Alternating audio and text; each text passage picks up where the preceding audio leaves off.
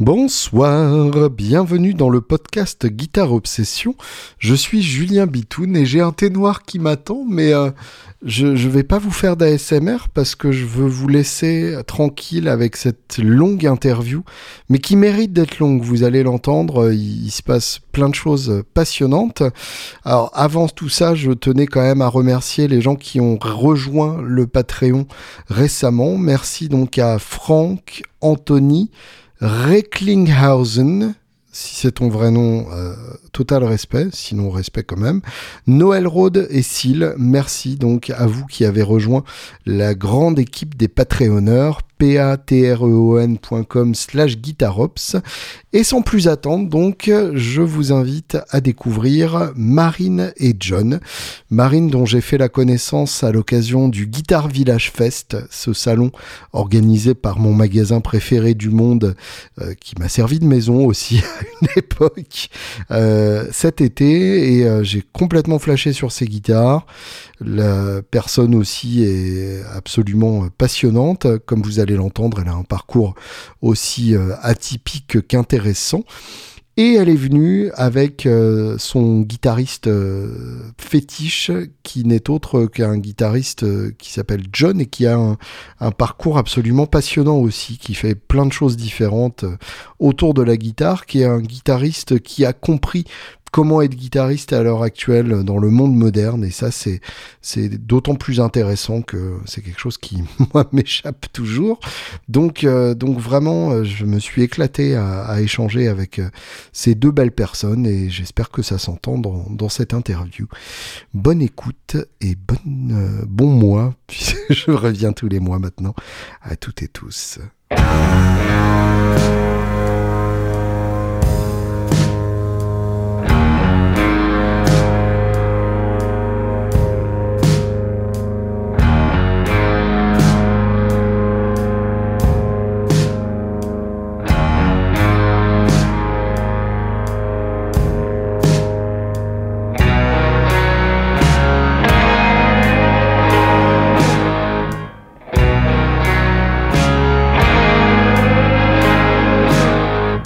Bonsoir Marine. Bonsoir. Bonsoir John. Bonsoir. Merci beaucoup d'être là. Euh, je, j'ai pris John en guet-apens, je tiens à le préciser, puisque donc à l'origine Marine était partante pour euh, répondre à mes questions et euh, il se trouve que John n'était pas loin et qu'il a un parcours euh, passionnant, donc j'avais envie de le faire causer aussi. Donc merci d'être là et je crois qu'avant toute chose, il faut quand même qu'on parle de William. Ah, ouais. Bonjour William. Ouais, désolé William, j'ai raté ton anniversaire, mais euh, bon. Voilà, donc William, pour qui, la bonne cause, qui on espère écoutera cette interview et qu'on, et qu'on embrasse.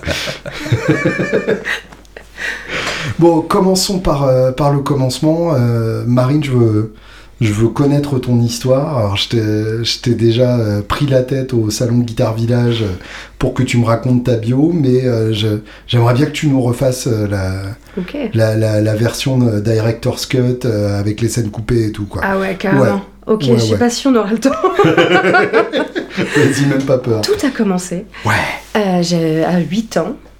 Je venais de lâcher le piano parce que euh, il y avait trop de touches et je voyais mon oncle, mon oncle qui jouait de la guitare. Je me disais, il n'y a que six cordes, ça va être vachement plus simple que toutes les touches de ce piano.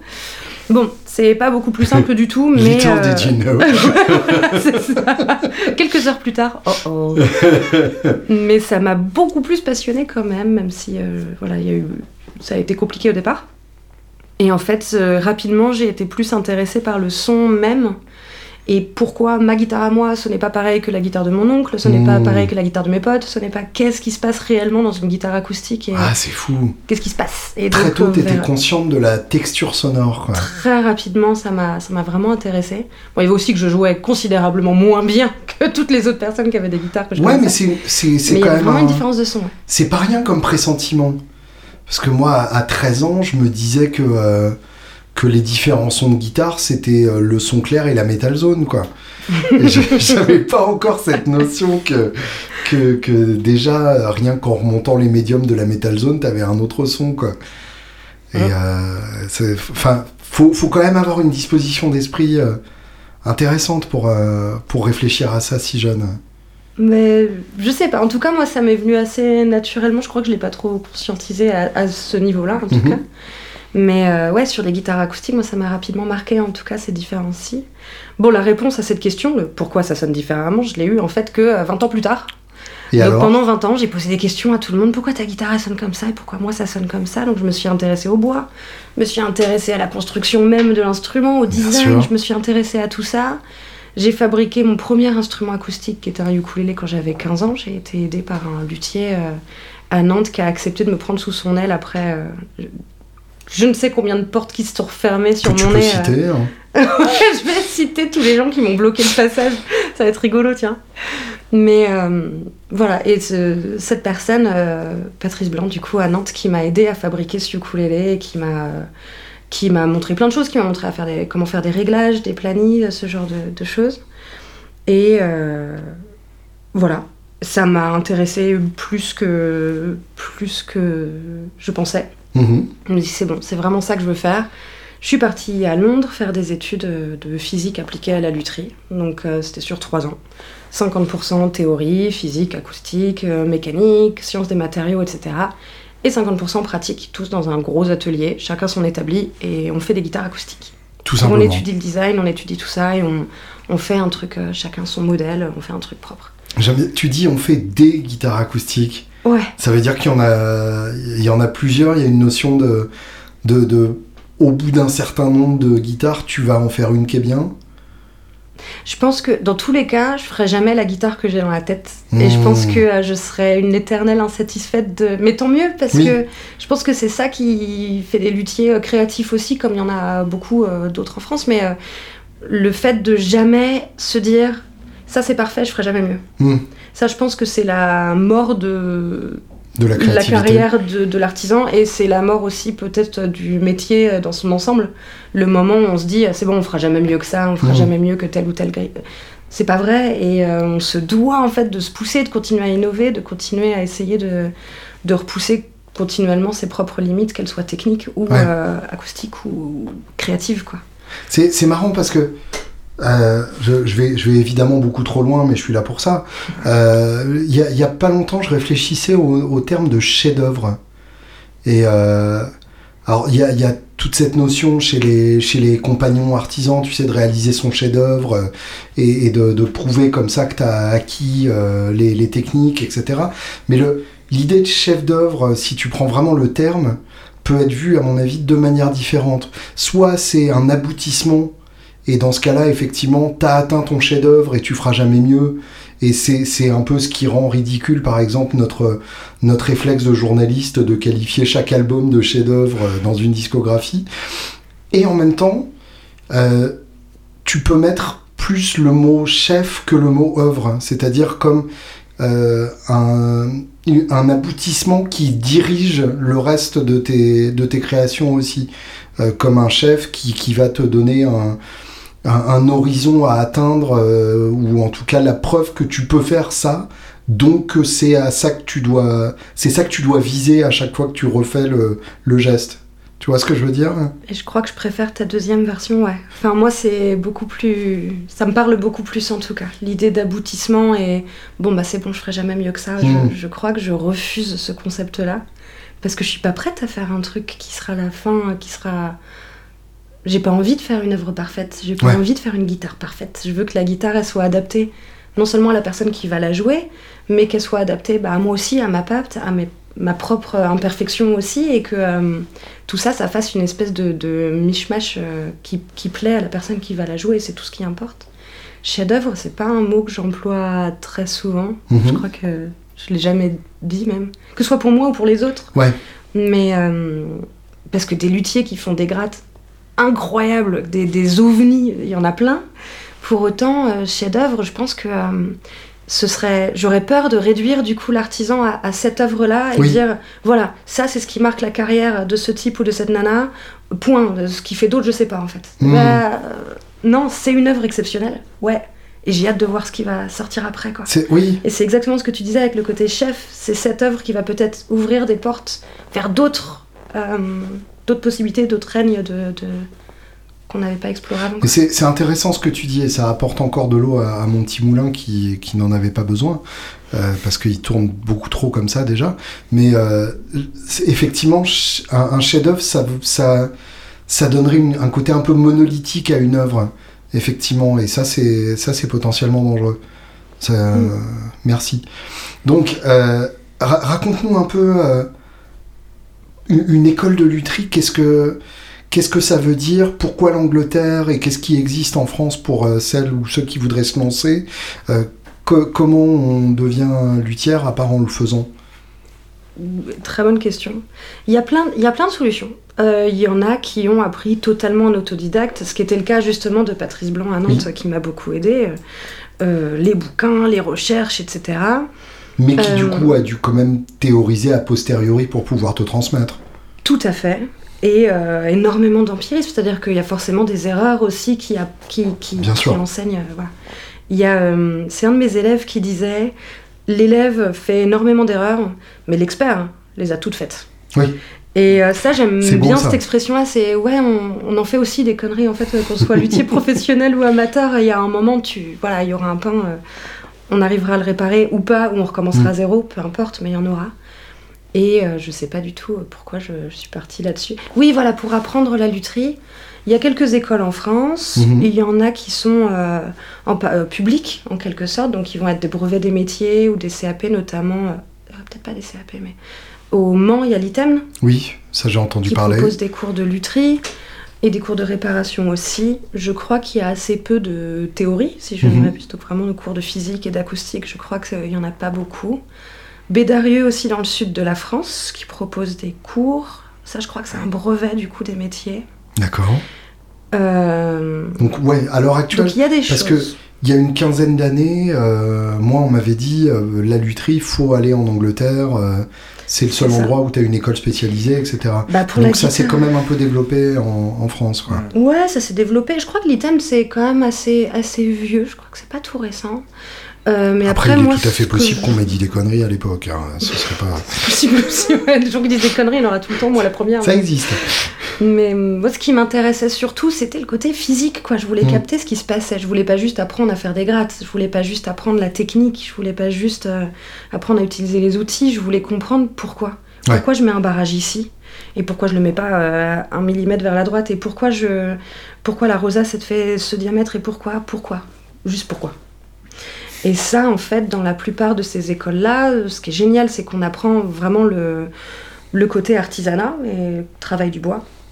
Mais souvent, la théorie manque un petit peu. Donc, je m'étais mmh. vachement renseignée. Avant de partir à Londres, justement, je m'étais renseignée sur les programmes et, et les modules d'enseignement, ce qui s'y passait et ce qu'on y apprenait. Et c'est pour ça que je ne suis pas restée en France, en fait. Je, je, moi, en tout cas, pour mon ressenti, j'avais envie de, de physique. Il y en a qui, je pense, euh, n'ont pas du tout envie de ça et probablement ouais. pas besoin de ça, soit parce qu'ils ont déjà les connaissances, soit parce que... Euh, Bah, c'est pas l'aspect qui les intéresse le plus et qui veulent juste se concentrer sur le fait. Le, voilà. Et mais je pense que chacun a son approche. Parce que on a, on a souvent euh, l'image opposée, euh, alors lutherie mise à part, mais philosophiquement, les Anglais sont empiristes. Euh, Dali parlait en, en parlant de, des Français de l'omelette cartésienne, donc de vraiment de, de ce côté à tout rationaliser à, à l'extrême. En fait, t'es. T'es parti en Angleterre pour chercher ce côté euh, rationnel et, et théorique plus que plus qu'empirique. C'est ça, je suis partie dans cet objectif-là et je suis revenue avec beaucoup plus. C'est-à-dire, je suis revenue avec euh, donc la fameuse réponse que j'ai, la, à la question que j'avais quand j'avais huit ans, pourquoi ça sonne comme ça ? Mais en fait, c'est euh, des fois on ne sait pas. Donc je suis... Et elle est géniale cette réponse, ça. vingt ans après, vingt ans de recherche. Pour... En fait, la des réponse, fois, c'était pas... juste quarante-deux. C'est, c'est exactement. Mais non, il y a enfin, une vraie réponse, il y en a. Il y a une vraie réponse construite avec revenir, énormément de paramètres. Mais en gros, c'est des centaines de milliers de paramètres différents. Et puis un machin en plus, une espèce de magie. C'est pour mmh. ça l'omelette cartésienne qui marche pas du tout dans ce cas-là. Ouais. Et c'est en, à l'université où moi je me posais toutes mes questions parce que euh, j'étais un peu le syndrome de la première de la classe, quoi. Et du coup, pourquoi ça, ça, ça ? Et du coup, pourquoi ? Et les profs, Marine, juste regarde, tape dessus, écoute. Et, ah ouais, d'accord, ok. Ok, Stépicéa, oui, Stépicéa, non, ok, d'accord, très bien, on choisit cette... Euh, ok. Et là, mmh. ça a commencé à rentrer, le côté... Ouais. Bah, utiliser un peu plus mes sens et utiliser un peu plus mon instinct, plus que juste vouloir euh, essayer d'expliquer tout euh, complètement rationnellement. Ne pas... Euh, voilà, on calibre jamais euh, deux tables à exactement la même épaisseur, parce mmh. que ça va dépendre de euh, comment la pièce de bois réagit, comment elle sonne, sa flexibilité, sa souplesse, qu'on veut tirer comme son, et... Et euh, donc ça, c'est pas rationnel, c'est pas quantifiable, et c'est pas, c'est à la, c'est à l'instinct, c'est au toucher, c'est à l'oreille, c'est, euh, c'est vraiment multisensoriel et euh, et absolument pas calculable. Alors d'accord, mais c'est pas ce qu'on a envie d'entendre. Oh, pardon. Donc, je peux vous donner une équation si vous voulez. Voilà, merci. Non, blague à part, parle-nous comme si on était des demeurés finis. Ah d'accord. Quel est l'élément sur une acoustique qui fait le plus le son? Est-ce que c'est la table? Est-ce que c'est le barrage? Est-ce que c'est euh, les mains du guitariste? Non, ça c'est... Ok, est-ce que j'ai le droit de dire un truc qui triche? Ouais, bien sûr. Ce serait table une fois que les barrages sont collés. Et... Ok. Euh, tuned. Enfin, une fois que les barrages sont collés et euh, ajustés, quoi. Voilà, ça pour moi, ce serait ma réponse. Vas-y, développe-nous un peu le, le processus. Okay. Donc en fait, la table, on la met à une épaisseur spécifique selon ce, que, ce qu'on a envie de tirer de cette pièce de bois en particulier. Le si j'ai bien compris ce qu'ont essayé de m'expliquer des luthiers, c'est un jeu entre rigidité et flexibilité. Exactement. C'est ça ? Ouais, c'est ça. Et euh, on va taper dessus doucement pour essayer de s'approcher d'une, euh, d'une note. On va l'entendre en fait comme un tambour euh, résonner près mmh. de l'oreille. Et on va essayer de s'approcher d'une note. Là, pareil, c'est pas quantifiable, mais qui... qui euh, c'est un peu au feeling, très honnêtement. Mais euh, c'est, c'est difficile à expliquer. Euh, oui, c'est, j'imagine, après, à force on... de le faire... Euh... Quand, ouais. t'as, quand t'as écouté deux cents tables, tu finis par savoir ce que tu écoutes, quoi. C'est ça, il y a une fréquence qu'on a envie de retrouver plus que d'autres, ouais. et cetera. Donc on travaille dans cette direction-là.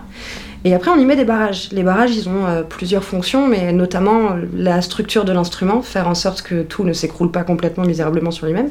Parce que t'as quand même quatre-vingts kilos de pression, je crois, avec les cordes. Exactement, c'est ouais. ça. On est plus, enfin, sur un tirant médium, sur une guitare acoustique, on est plus près de soixante-douze, mais ouais, c'est pareil. Mmh. Et... Euh... Euh, voilà, donc les, barra- les barrages rôle structurel, mais aussi rôle acoustique quand même, donc qui vont euh, soit empêcher certaines fréquences qu'on n'a pas envie d'entendre, des mmh. résonances qui sont désagréables, soit au contraire favoriser certaines fréquences qu'on a envie de mettre en avant. Donc il y a un rôle acoustique, il y a un rôle structurel, et tout ça c'est un équilibre, un écosystème très délicat. Et ensuite, une fois que les barrages sont posés, ça s'arrête pas là, parce qu'il faut continuer de les sculpter, ces barrages, pour euh, ne pas empêcher justement les, les vibrations et les fréquences qu'on a envie de faire passer. Donc c'est, euh, est-ce que c'est ça qu'on appelle des barrages scalopés ou rien à voir ? Alors, oui et non. C'est-à-dire que oui, D'accord. on va les sculpter. Il y en a qui font euh, scaloper, ça veut juste dire qu'on va perdre un peu de gras euh, sur le milieu du barrage. Ça va donner plus de souplesse. Donc en fait, l'aspect pompe à air d'une guitare acoustique. Mmh. Une guitare acoustique, c'est une pompe à air. Hein. Bêtement, c'est... Et voilà. Donc ça va augmenter... Ils ont tous des pompes à air. Ah ouais, c'est ça. C'est quand même mieux que la cornemuse, on va pas se mentir. Désolée pour les joueurs de cornemuse, mais bon. C'est pas les mêmes images associées, non. en tout cas. Ni le même son. Et euh, voilà, c'est une pompe à air, donc ça va augmenter cette, cet effet pompe à air, et puis ça va alléger l'instrument, et mmh. ça va alléger le barrage... Et ça va, il y a plein de façons en fait de sculpter les barrages. Ça, chaque luthier, chaque euh, marque aussi, pas que les lutheries, oui, mais bien sûr. aussi les industries. Euh, chaque euh, chaque marque ou chaque luthier va avoir son son sa façon sa de façonner recette. les barrages, quoi. Ouais, voilà, on a tous nos recettes un peu euh, plus ou moins secrètes d'ailleurs, mais il y a plein de de façons de barrer des guitares acoustiques, quoi, que ce soit euh, simple X, double X, euh, oui. falcate. Enfin, il y a plein de plein plein de choses différentes. La, l'échelle aussi. Exactement, bien, tout moi, ce qui est euh, latesse, ou ça ce sera souvent sur les, sur les classiques quand même. Tout ce ouais, ou sur les, sur les folk euh, des années vingt trente, ouais.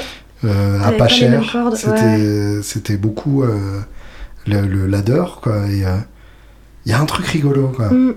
Si tu les accordes en Nashville, ça va, il n'y a pas trop de tension. Par contre, si tu mets des cordes un peu trop... Euh, il oui. y a un risque pour la table, quand même. Oui, oui bah, c'est pas pour rien qu'ils s'accordaient un ton, euh, voire c'est un ton ça. et demi plus bas. Euh, oui, effectivement. Alors, on, on va revenir sur le, le, la suite de ton parcours. Je me permets un, un petit saut en avant, tant qu'on est dans, le, dans, dans l'aspect technique. Euh, compare-moi ça avec le, le processus de l'électrique. Qu'est-ce qui fait le son dans une électrique ?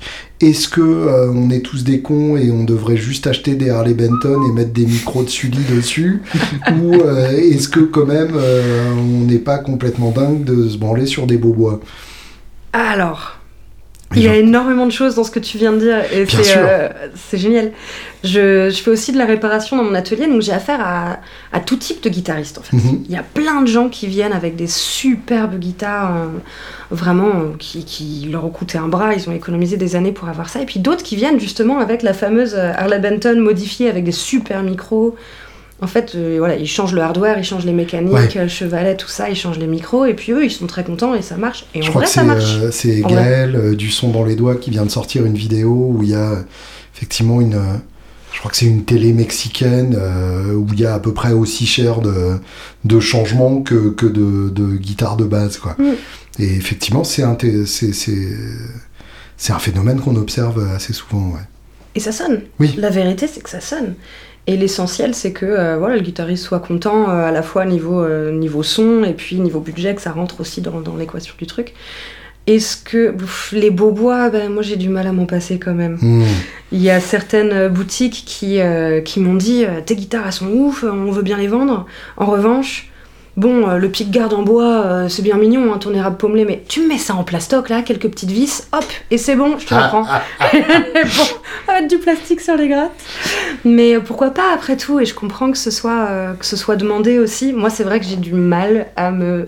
détaché des beaux bois, pour ouais. moi ça fait vraiment partie de, de l'identité d'une guitare et du son aussi, je pense, pour revenir en fait à ta question initiale, c'était c'est quoi le son d'une guitare électrique ? Ben, c'est un mélange de beaucoup de choses, il y a mm-hmm. ben, les micros évidemment qui sont, je pense, enfin c'est le plus évident pour tout le monde, c'est le micro. Et, euh, et puis oui, les bois, les bois aussi quand même, parce que où est mis le chevalet ? C'est dans le bois, et plus le bois est rigide, plus moins le chevalet bouge, et donc plus les, les vibrations vont... Euh, plus il y aura de sustain, plus il y aura de... Euh, donc oui, le bois joue énormément. Et puis le micro, il capte une résonance qui a bien Exactement. été créée à un moment, et, et qui a été créée avec le bois aussi. C'est ça. Enfin, c'est... Ça, ça, ça me dépasse toujours un peu comme euh, si ça comme peut te débat. Rassurer, moi aussi. Mmh. C'est, une, c'est une discussion que j'ai souvent avec Sully de Webcat Pickups, qui ouais. bobine du coup tous les micros de mes électriques. Et où, euh, lui, en fait, quand il fait mes micros, il me demande euh, c'est quoi le poids de ta guitare ? Quelle boîte à utiliser ? mmh. C'est pour jouer quelle musique ? Bon, ça, c'est pour jouer quelle musique, ça, on s'entend, c'est normal. Mais le c'est quoi le poids et les bois ? Et à chaque fois, je lui dis, il me fait un truc euh, sur, sur mesure pour la guitare en question. Mmh. Il a essayé de m'expliquer plusieurs fois en quoi le poids de l'instrument affectait les micros. Bon, je suis pas tout à fait sûre d'être au point, sur... je pourrais pas le retranscrire. Mm-hmm. J'ai compris ce qu'il voulait dire, mais c'est... je crois que c'est pas tout J'imagine à fait intégré. J'imagine que c'est une question d'inertie, mais euh, je ouais. je m'aventurerai pas là-dessus. Ouais. Moi non plus. Mais je lui demanderai la prochaine de fois qu'il viendra causer. Ouais, mais c'est, euh... enfin, c'est un écosystème qui est hyper délicat aussi, je mm. pense... Euh... Soit c'est moins délicat que l'acoustique, soit c'est juste j'en ai pas encore compris toutes les subtilités et toutes les facettes. Et je pense que euh, je sais pas si c'est possible d'en comprendre toutes les subtilités, toutes les facettes. Bah, enfin, fait, c'est compliqué t'as... de jouer toutes les guitares du monde. Mais... T'as une chaîne, contrairement à l'acoustique. Euh, à part si, si, à part les vrais pervers narcissiques qui branchent leur acoustique, mais euh, une électrique. euh, par par définition, une électrique, t'as un jack. T'as une fuzz et t'as un ampli. Et si tu veux pousser encore le truc, euh, dans ton ampli, t'as euh, un préampli, t'as des corrections, t'as une reverb, t'as euh, un étage de puissance, t'as un haut-parleur, et encore plus que ça, t'as le micro devant l'ampli, le préampli où tu vas le brancher, et l'enregistreur derrière. Donc c'est, c'est ultra complexe en fait. Et, et comme toujours, euh, ce sera toujours limité par l'élément le plus merdique de la chaîne, même si c'est le câble qui relie le micro au préampli. Donc effectivement, il y a, y, a, y a tellement de, de variables que c'est peut-être plus diffus que, que l'acoustique, en tout cas en termes de, d'impact proportionnel sur, la, sur le son final. Bah, t'as tout à fait raison. C'est, moi qui viens de l'acoustique, c'est vrai que du coup, je, ouais. forcément la différence est moins flagrante pour moi sur, sur une électrique que sur une acoustique. Sauf les micros, ça est différent de micros, ça, c'est bon. à, sur le même ampli avec le même matos, deux micros différents. Mm-hmm. Ok, c'est clair et net. Mais, euh, oui, mais ouais, sur une acoustique. De, de fait, tu mets le même micro sur une télé et sur une Strat, déjà ça sonne pas de la même oui, façon. Tout à fait. Donc c'est bien qu'il y a quelque chose quand même. Il y a quoi. Un truc en plus. Mais au-delà de ça, évidemment, après il y a, y a les deux éléments dont on n'a pas parlé parce que c'est presque, c'est presque tabou tellement c'est énorme. C'est le jeu du guitariste, évidemment, et euh, l'aspect, euh, l'aspect psychologique. Parce que si tu changes les micros de ta guitare, c'est avant tout parce que t'as l'impression que ça lui donnera un meilleur son. Euh, combien de, de gens ont changé les micros avant même d'écouter ceux d'origine euh, parce que de toute façon, ils n'auraient pas supporté même l'idée de jouer sur les micros d'origine. Donc il y a, y a, y a tout cet aspect aussi d'auto-maraboutage qui est hyper important. C'est rigolo que tu dis ça. J'ai fait ma... Du coup, mon papier de, de dernière année à l'université, c'était sur... l'importance des bois de lutherie sur une guitare, bon pour le coup acoustique, et on avait fait des tests euh, à l'aveugle mmh. de, euh, de de dreadnought euh, modèle équivalent, exactement la même gratte, mais l'une avec fond éclisse en acajou, l'autre avec fond éclisse en palissandre. Passionnant. Et c'était génial, moi je pensais ouais. que ça allait être clair et net. On demandait d'abord la question, les yeux ouverts, ok pour toi ah. ce sera quoi la, la différence de son, c'était que des gratteux euh, aguerris quoi. Mmh. Oh bah euh, l'acajou, elle va avoir un son euh, très chaud, rond, euh, hein. La palissandre, elle va être plus bright, elle va être plus forte, elle a plus de projection. Ok, très bien. Et une fois les yeux fermés, bah là c'était un peu confus quand ouais, même, on va sûr. Pas se mentir. D'un coup ils savaient plus si je leur tendais l'acajou, si je leur tendais la palissandre, ils en avaient aucune idée quoi. Et il euh, y avait des différences sonores qu'ils entendaient toujours, mais c'était plus en fait les différences... Mais pas clairement identifiables quoi. Exactement, et c'était plus... Le, la rondeur, c'était plus le même vocabulaire qu'on utilisait. Et mmh. en fait, je pense que ce vocabulaire, on l'a tellement intégré en tant que musicien, que musicien, qu'on utilise tous les mêmes mots. C'est en, en grande fait, est-ce que ça veut dire la, la même faute chose à pour des cons comme moi qui écrivent les articles. D'ailleurs. Oui, qu'est-ce que tu fais toi d'ailleurs bah, Pourquoi, je, Pourquoi je, tu J'essaie de nourrir mes enfants, tout simplement. Donc c'est plus facile de dire que l'acajou est chaud ouais. et rond et de dire que le palissandre est plus brillant. Mais moi-même mais je le dis. Mais c'est une connerie. Tu vois, évidemment. Mais je pense qu'on est, on, mais on est tous coupables de ça parce que moi mmh. aussi je le dis souvent sur les guitares que je fabrique. Bah, s'il y a de l'acajou, je vais avoir l'impression de l'entendre plus ronde. Bien sûr. Mais est-ce que je l'entends ? Est-ce qu'elle est réellement plus ronde et plus... Oui, ou, ou est-ce que tu es allé chercher cette rondeur voilà. avec ton oreille et même dans ta manière de jouer ? Possiblement. Et vu que je savais dès le début que ça allait être une guitare en acajou, est-ce que je ne l'ai pas fabriquée quand j'ai fait les barrages et tout pour rechercher cette rondeur ? Bien tu sûr. Vois, en fait, tout, se, tout converge. Bon, j'irais même mais... plus loin. Je, et, et là... Le...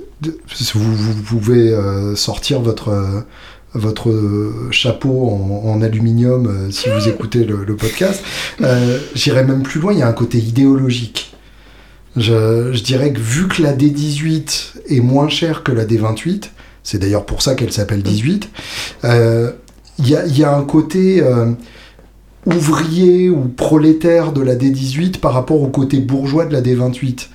D'autant plus que euh, le palissandre, c'est palissandre brésilien, donc c'est bois ultra cher, inaccessible, et cetera. Donc il y a, y a un côté euh, guitare bourgeoise contre euh, guitare populaire, mmh. euh, et qui, euh, qui pour moi parasite vachement le, le débat des, des bois aussi. Euh, et j'en suis coupable, hein, j'ai, j'ai choisi une des D dix-huit parce que, euh, parce que j'aime bien son côté euh, simple aussi. Qui, euh, de, que, que Martine entretient d'ailleurs, enfin, je parle de Martine parce que voilà, on parle d'une guitare, d'une marque de guitare acoustique, euh, mais que Martine entretient par son niveau de décoration. La D vingt-huit, t'as le herringbone autour, euh, t'as, t'as, t'as des petits repères jolis, et cetera. La D dix-huit, t'as un bout de bois, un deuxième putain de bout de bois, et c'est tout. Et, euh, et, et qu'on retrouve d'ailleurs avec, avec le débat euh, Télécaster contre Stratocaster. La, la, la Stratocaster, c'est, c'est raffiné, c'est, euh, c'est polyvalent, euh, quel que soit ce qu'on met derrière ce mot qui ne veut rien dire. Euh, la Télécaster, c'est la guitare ouvrière, euh, prolétaire, et cetera. Je veux dire, comme si euh, Rory Gallagher ne euh, symbolisait pas la guitare prolétaire par excellence. Enfin, voilà, donc y a, pour moi, il y a un côté idéologique aussi derrière ce, ce débat. Mmh. Et la façon de jouer dessus, du coup, va aussi... Euh, on va peut-être aller dans ce... Directement, bien sûr. On aura tendance à plus bourriner euh, sur une Telecaster ou, euh, ou sur une D dix-huit. Donc on va accentuer encore plus cette idée reçue. Une D dix-huit, on se dit euh, on va jouer Bluegrass parce qu'il y a du volume. Une D vingt-huit, on se dit on va jouer Fingerpick parce qu'elle euh, peut faire ressortir ça. Alors que, enfin, voilà. Finalement, euh, Tonton Neil, il joue sur une dix-huit et une vingt-huit, et de toute façon, il a le même son sur les deux. Mm. Parce que c'est, c'est le plus grand, et puis voilà, quoi. Je pense que ouais, la vérité, c'est de, de réapprendre à écouter avec euh, ses oreilles, et plus avec euh, ce filtre, en fait, qu'on a, qu'on a, qu'on a acquis euh, avec les médias, avec beaucoup d'autres choses, avec, ouais, mais... à cause de gens comme toi. Non, je... Coupable, encore une fois. Mais... Euh... Je, je, je vais me faire l'avocat du diable et on va passer à autre chose parce que le, le débat peut, peut, peut se fatiguer assez rapidement.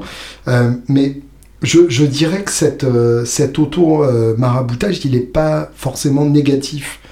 Parce que de toute façon, je, j'ai la faiblesse de penser que quand on joue de la guitare, on porte déjà avec soi le, le poids de... De, de, de toutes les influences conscientes ou inconscientes qu'on trimballe avec nous. Et je pense que le choix de la guitare fait, fait vraiment partie de ça. Je pense qu'on joue des, des Strats parce que Hendrix, euh, on joue des Les Paul parce que Jimmy Page, et, et pas uniquement parce que le son de la Les Paul nous a parlé ou parce que le son de la Strat nous a parlé. Et c'est pour ça d'ailleurs que c'est un marché qui est, qui est très... Euh, euh, artist driven. Mmh. C'est pour ça qu'il y a autant de modèles signatures, que, que, c'est, que c'est souvent, quand on parle d'une marque pas très connue, on va citer machin qui a joué dessus, euh, et machine qui, qui a son modèle, et cetera. Euh, parce que, on, en tant que guitariste, on porte avec nous toutes ces références euh, euh, dès qu'on joue, en fait. Quand on, quand on joue de la Fuzz Face, on joue aussi euh, la, la, la Fuzz Face d'Hendrix ou la Fuzz Face de James Kiss parce que, euh, parce que c'est ce qu'on a dans l'oreille et c'est ça qui nous a excités à un moment et c'est cette excitation qu'on, à la fois qu'on essaye de retrouver mais aussi euh, qui nous a donné cette énergie-là qui nous permet de le faire. Mmh. Peut-être. Alors revenons à ton, à ton parcours. Donc, tu sors de, de l'école euh, fraîchement diplômée. C'est ça. Et ensuite Et ensuite, euh, et ensuite là, il y a eu une période un petit peu floue où euh, j'ai voulu euh, bah, lancer l'entreprise, commencer à faire des guitares acoustiques pour euh, des clients que j'avais déjà réussi à... Donc, j'avais déjà une sorte de file d'attente en sortant de l'université. Et donc, j'ai fait quelques guitares euh, comme ça en étant dans le nord de la France, euh, petite ville à la frontière belge. D'accord. Donc passer de huit millions d'habitants à quatre cents, ce, ce fut complexe. C'est ce qu'on appelle un choc culturel. Ouais, c'est ça. Les frites étaient bonnes, mais sinon...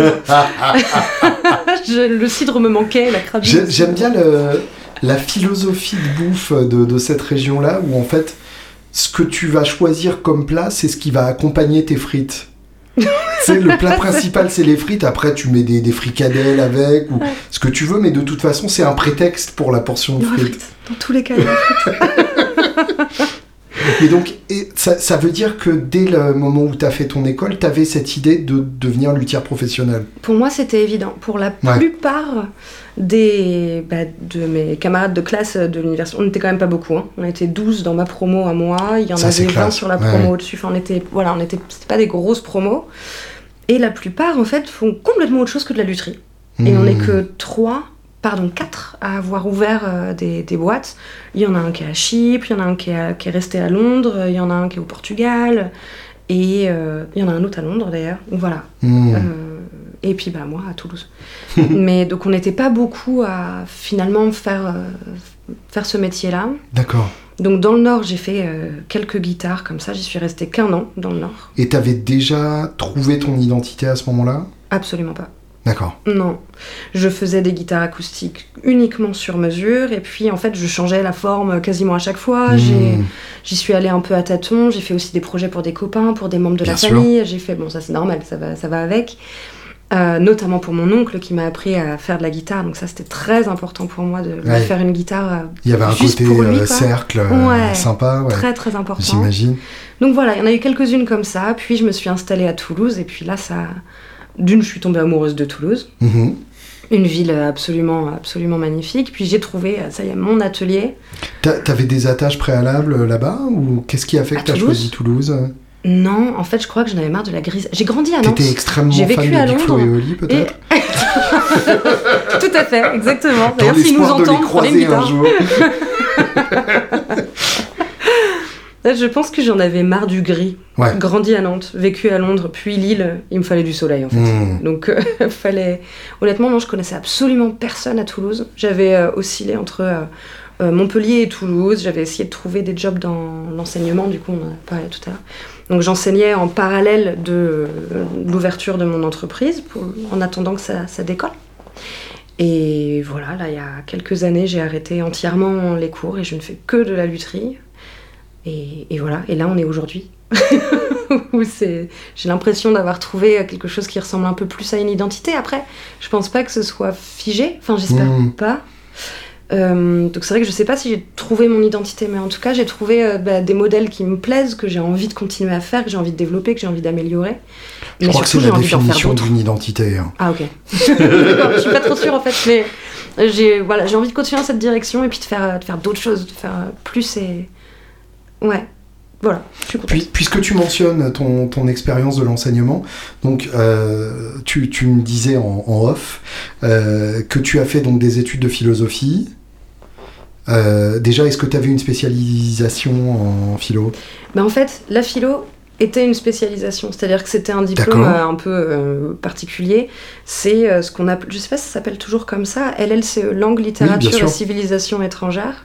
Et donc j'avais une grosse option philo, j'avais une option italien, donc j'avais euh, six sept heures d'italien par semaine, je me souviens plus. Mm-hmm. J'avais évidemment de la grammaire, de la dida- et j'avais l'option didactique. Ça qui me fascinait, la didactique des langues, c'est bah, du coup... Euh, l'art d'enseigner. Exactement, et toutes, ces, toutes les différentes méthodes qui avaient été adoptées au fil des années pour enseigner, principalement les langues. Mm. Donc euh, moi c'était anglais et italien du coup, en, en bilingue.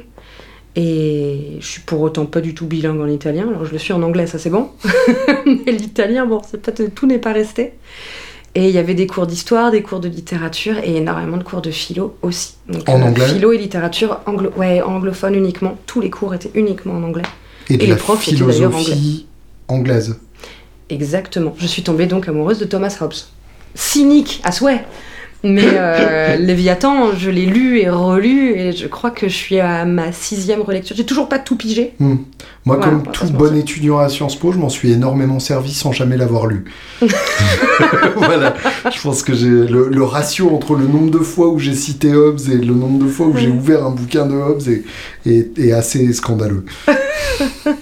C'est vrai que dans ce milieu-là, il est très connu, mais il a dit aussi... Euh, beaucoup de choses très intéressantes sur le langage, le langage et la façon de penser et en quoi les deux sont euh, intrinsèquement liés. Et... Enfin mmh. bon, après, c'est... du coup, on parle plus du tout de la, ça. Là, tu veux dire la façon dont le langage va structurer la pensée. Là, exactement, et, et vice-versa. Et n'est pas uniquement une manière de formuler des idées préalables. Exactement. Oui. Ouais. Ça, et... c'est intéressant.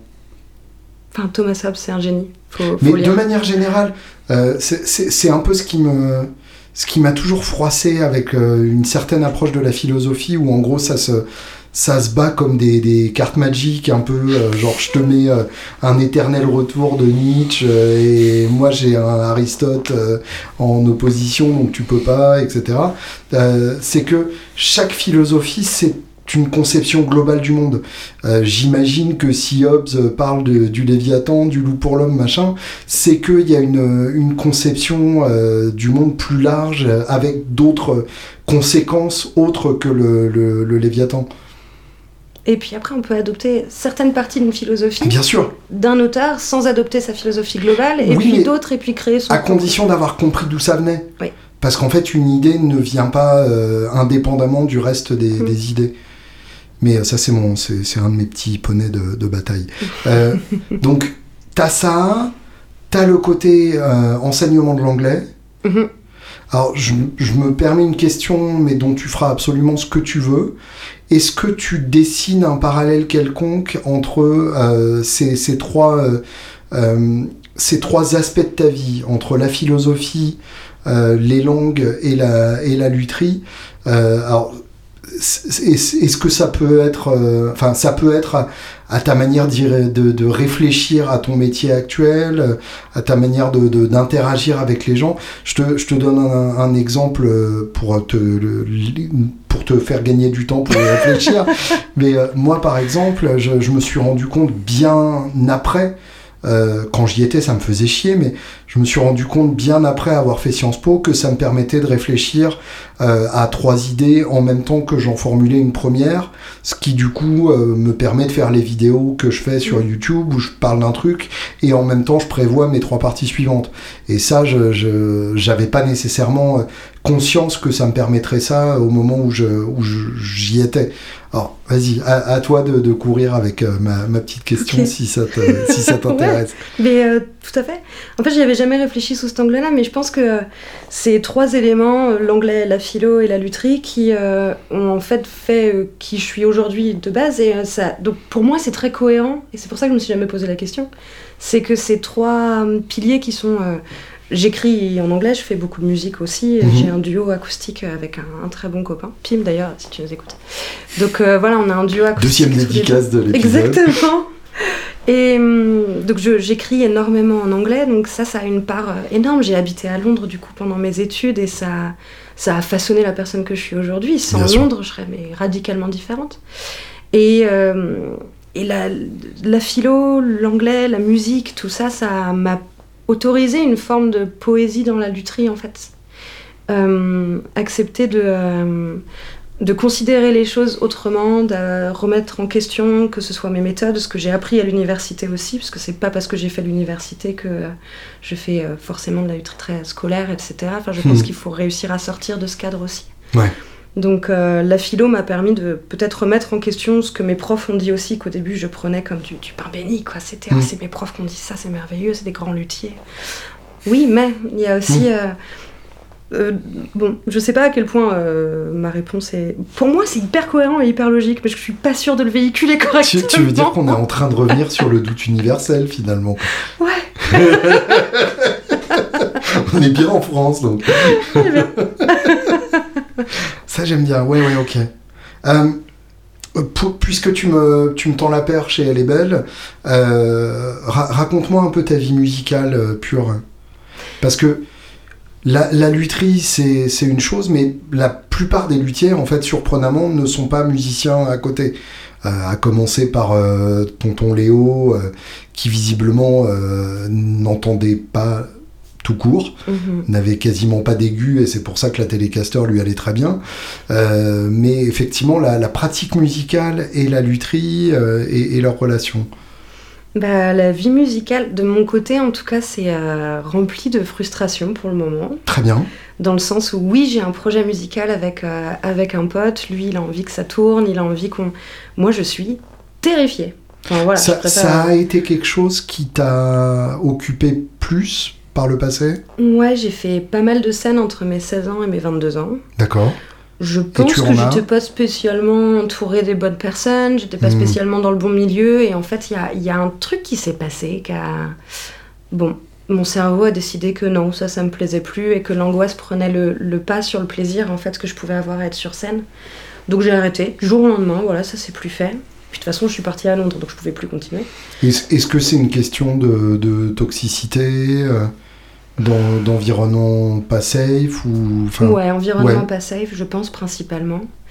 Et là, bah, peu à peu, je m'entoure de gens euh, merveilleux, notamment bah, John, qui est juste là, qui m'aide quand même beaucoup à lever cette barrière qui, qui pour moi, est toxique. En mm-hmm. fait, voilà, c'est, c'est plutôt euh, moi contre moi-même, là, parce que je peux accuser les gens qui étaient avec moi tant que je veux, mais en fait, la vérité, c'est que je me suis mise une barrière euh, interne.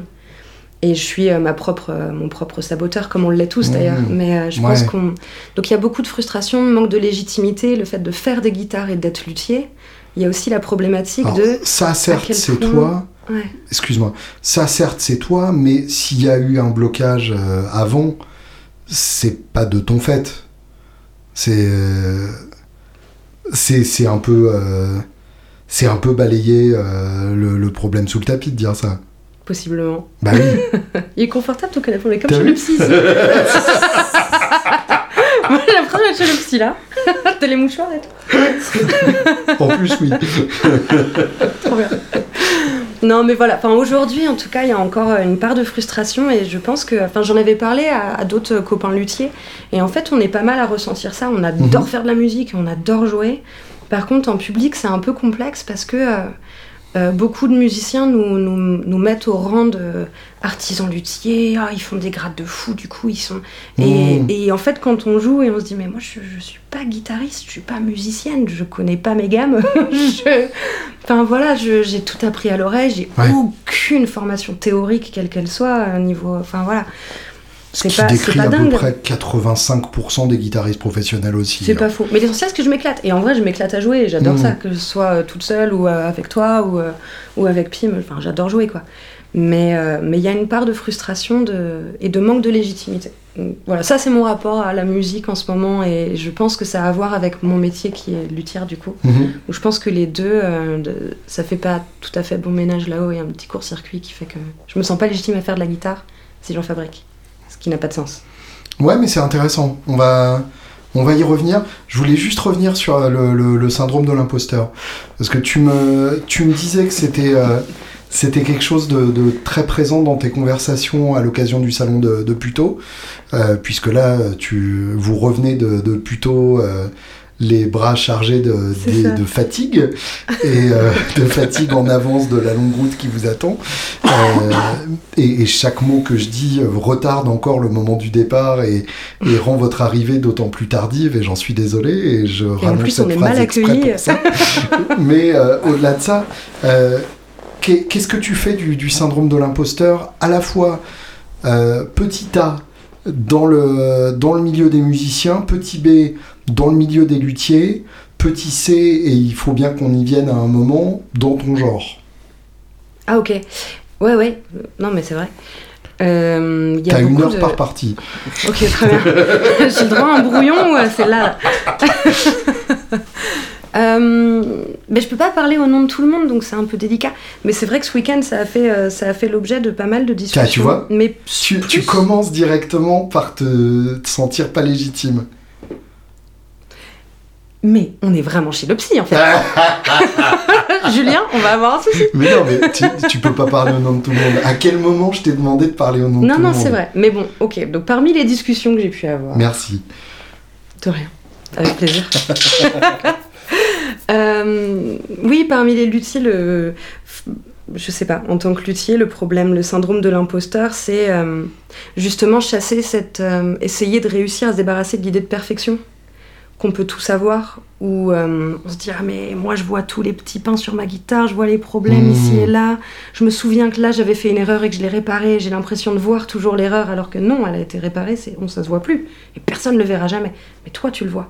Et donc le côté imposteur chez les luthiers, ça, enfin chez moi en tout cas, ça se traduit par ça. C'est mmh. je vois mon instrument fini, je suis relativement contente, mais je vais voir ces petites choses qui ont pu me faire galérer, qui se voient absolument plus aujourd'hui, mais je mmh. me rappelle de la galère. Ouais. Et je me rappelle de ces moments de euh, ah ouais tiens, là j'ai fait euh, quatre somnies à cause de ce souci-là. Et donc en fait, ouais, quand tu regardes ta guitare, euh, tu la vois avec un œil crevé et une jambe dans le plâtre. Ouais. Quoi. Alors ouais. que là, elle est fonctionnelle, que tout roule, ouais. et que en fait l'erreur, bah, elle n'y est plus vu qu'elle a été corrigée. Mais euh, mais il y a le, le souvenir est, euh, est encore euh, est encore là, et je pense que euh, ça c'est assez assez commun en fait d'avoir de, de voir tous ces petits défauts parce que c'est de l'artisanat, parce que c'est fait à la main. Euh, ce sera jamais. Euh, il y a même des grandes marques euh, qui se permettent oui, des petits défauts dignes de l'artisanat. Ouais, ouais, ouais. C'est sûr. Même même plus souvent. Mais euh, bien sûr. Donc c'est compliqué de se détacher de l'idée de ça doit être absolument à cent pour cent parfait. Et chose qui est complètement impossible. Mmh. Parce qu'on est des êtres imparfaits et on fait du coup les instruments imparfaits. Ouais. Mais est-ce que c'est pas ce qui fait leur charme? C'est une chimère étouffante. Hein. Ouais, exactement. Chez les musiciens, je pense que le syndrome de l'imposteur, c'est... Ben, on en parlait hier soir. Euh, euh, y a beaucoup les réseaux sociaux aussi, où mmh. en fait les gens se jugent, se comparent, se tirent dans les pattes, mmh. ils peuvent pas mmh. s'empêcher de... Euh, la belle boîte ah, de Pandore lui, que tu viens d'ouvrir. Il y a des pains de partout, mais je pense que ça fera objet d'une question pour toi. Ce sera toi sur le banc du psy, là, c'est bon, t'es prêt? Mais voilà, c'est, c'est, c'est tout ça, les gens qui se comparent et qui, qui se permettent de commenter, de mettre des choses terribles sur les réseaux sociaux. Il mmh. y a une réelle violence à travers l'écran, en fait. euh, sous couvert de, d'hypocrisie totale et de grands sourires quand on se voit face à face, et après derrière, blanc. C'est... Donc il y a, y a des choses assez violentes oui, qui peuvent se passer de, pour les musiciens. Euh, l'argument et... le, plus, le plus con euh, que, que, auquel j'ai été confronté, qui est euh, « désolé, je donne juste mon avis ». Tu sais, oui. oui, bah dans ce cas-là, tu, tu sais, moi aussi j'ai un avis et je me retiens de le donner la plupart du temps. C'est ça, j'essaye de rester poli, pardonne-moi. Voilà, si ton avis n'est ni encourageant ni constructif, en fait, ça ne m'intéresse pas. Exactement, exactement. Donc je pense que pour les musiciens, il y a beaucoup de ça, beaucoup mmh. de. Voilà, de comparaison qui n'a pas lieu d'être parce que chacun a sa patte, chacun a son, son apport euh, créatif et euh, oui, en fait il n'y a pas de lieu de questionner c'est ça. C'est pas un sport chacun... de compète, exactement. Même si on a envie de jouer mieux que tout le monde, et c'est là que commence le problème. Mmh. Et après la question c'était sur euh, mon genre en particulier, mais, euh, ça pour le coup il n'y a pas vraiment de syndrome de l'imposteur, il n'y en a ouais. plus en tout cas. Il y en a eu à un moment parce que, parce que on me le faisait ressentir. C'est-à-dire mmh. que moi, je ne l'ai jamais ressenti en interne. Je ne me suis jamais sentie pas légitime du fait d'être une femme. En revanche, l'idée t'es l'extérieur... Pas venue, euh... bah, moi, toute seule, euh, non. Génial, en fait. ouais, ouais. Moi, je suis bien avec mes trucs. Je voulais travailler le bois. J'ai toujours... Même quand j'étais gamine, je fabriquais mes propres jouets, mais les maisons pour euh, mes petites figurines en argile que j'avais fait moi-même aussi. Hop, je, faisais les... je faisais les maisons avec les boîtes à cigares de mon papa. Je faisais des petits meubles avec du carton. Enfin, je fabriquais tout. Ouais. La petite qui met Mattel en P L S, quoi. Qui a besoin de Lego ? Qui a besoin de... Non, je faisais tout. L'industrie la déteste. Donc pour moi, le, le bricolage plus la musique, je me suis dit, bah vas-y, bricolons de la musique, quoi, mmh. ça va être cool. Donc la lutherie, je me suis pas dit, non, je suis une fille, je peux pas être luthière. Ouais. Ça m'est jamais venu. Mais par contre, c'est venu après, où il y a eu des questions un peu particulières, justement vers quatorze quinze ans, quand je suis allée faire le tour de tous les luthiers, parce que je voulais observer un petit mmh. peu ce qui se passait, poser des questions. Donc euh, toute la région euh, Loire-Atlantique, j'ai fait le tour un petit peu des, des artisans, et des portes qui se fermaient. Non mais c'est pas un métier pour les gonzesses. Mmh. Hein, c'est un métier de requin, t'y arriveras jamais, euh, non, non, et puis euh, une fille, euh, pff, t'as pas une chance. Il y en a eu plein. Alors d'une, le métier de requin, entre guillemets, je le cherche encore, ouais. parce que honnêtement, quand on se voit sur les salons et tout, c'est pas... Oui, alors, c'est je quand sais même que des requins assez poilus, ouais. ouais. Des requins poilus, et puis sans dents, quoi, ils mordent pas, les gars. Limés, quoi. Ouais, c'est clair, ils mordent vraiment pas. Et, euh, et puis c'est pas juste le monde des bisounours, parce que, parce que je suis un peu... C'est vrai que bon, j'ai tendance à voir les gens comme des bisounours, mais pour de vrai, il mmh. y a des vraies relations humaines qui se créent et qui sont hyper bienveillantes. Donc bon, le monde de requins, je le cherche encore. Et euh, parmi les luthiers, personne m'a questionné sur mon genre et sur ma légitimité, quoi. En salon, j'ai ma place et il euh, n'y a pas de problème. Ouais. Donc euh, bon, il y a certains, certains guitaristes, certains visiteurs dans les salons. Euh, mais c'est vous, du coup, qui faites les guitares ? euh, Moi, je me ah, tourne, ah, mais je sais, ah, je, je sais ah. pas, vous voyez quelqu'un d'autre ou vous... ouais. C'est parce que j'ai un t-shirt aussi. Oui, bah depuis que tu rejoins sur les salons, ça aide pas, excuse-moi. Du coup, les gens le regardent lui, et donc comment vous faites ça, comment vous faites ça ? Et John qui se défend. Euh... Ah bah je leur dis juste, euh, je m'appelle pas Marine, c'est sur mon t-shirt, euh, voilà.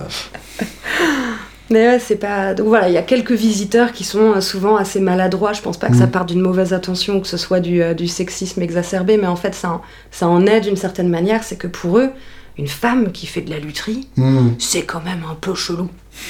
Et euh, bon, donc ça a cessé de m'agacer, maintenant je, j'ai ma réponse qui est toute faite. Euh... Qui est ? Bah... C'était laquelle Attends, ah, avec celui de vendredi euh, Non, je fais de la couture, non, je sais plus. Ah oui, c'est, c'est ça, du... c'est vous qui faites les guitares. Non, non, je suis là pour cueillir les fraises. Ah oui, voilà. Celle-là, je l'aime bien. Ça reste poli, mais c'est condescendant comme il faut, je trouve que c'est pas mal. Et euh, bon, bah, il y en a qui le prennent mal, d'autres qui rigolent, c'est pas grave. Oui, voilà, c'est ça. Mais euh, bon... Tant pis, tant pis pour eux, en fait, c'est dommage de, de fermer. Pour autant, ils ferment pas. Je pense que quand ils posent mmh. cette question, c'est une réelle curiosité, donc c'est, c'est cool, en soi. Et, euh, mais c'est vrai que je, je pensais pas être euh, la vitrine pour euh, la lutherie féminine, en fait. Ouais. Je pense que c'est pas pour ça que j'ai signé. Mais, euh, mais c'est pas grave, mes guitares sont visibles, c'est cool, et puis c'est vrai que ça aide pour la visibilité, on va pas se mentir. Parce que du coup, les gens sont curieux et « Oh, une meuf luthière, t'en as entendu parler, tac, tac, tac. » Et ouais. en vrai, c'est vrai que niveau visibilité, bah... Pff. Alors la, la, la visibilité, ça, je, j'y pensais pas, mais je, je pense surtout pour l'exemple. Enfin, je, je, suis, je suis désolé de te mettre dans ce, dans, dans ce rôle-là que, que tu n'as effectivement pas choisi, mais je pense que pour inciter euh, d'autres luthières à, à franchir le pas, c'est important d'avoir des, des exemples préalables aussi, euh, comme, en, euh, comme en musique aussi. Je pense que plus il y aura de guitaristes, euh, plus il y aura de, de jeunes femmes aussi qui se diront que c'est quelque chose qui leur est possible. Mmh. Donc là, là-dessus, tu as un rôle... Euh, je, Je suis d'accord que c'est malgré toi, effectivement, mais je pense que c'est important que tu te, que tu te montres aussi pour ça. Mmh, c'est vrai. On a eu cette discussion-là avec euh, une guitariste, deux, mmh. super, euh, quand on était à Montreux, quand on a exposé au Mix, et, euh, et elle disait exactement ça. Elle disait, je suis pas la meilleure guitariste du monde, mais en fait, euh, on a besoin de, de se montrer pour que d'autres gratteuses se disent...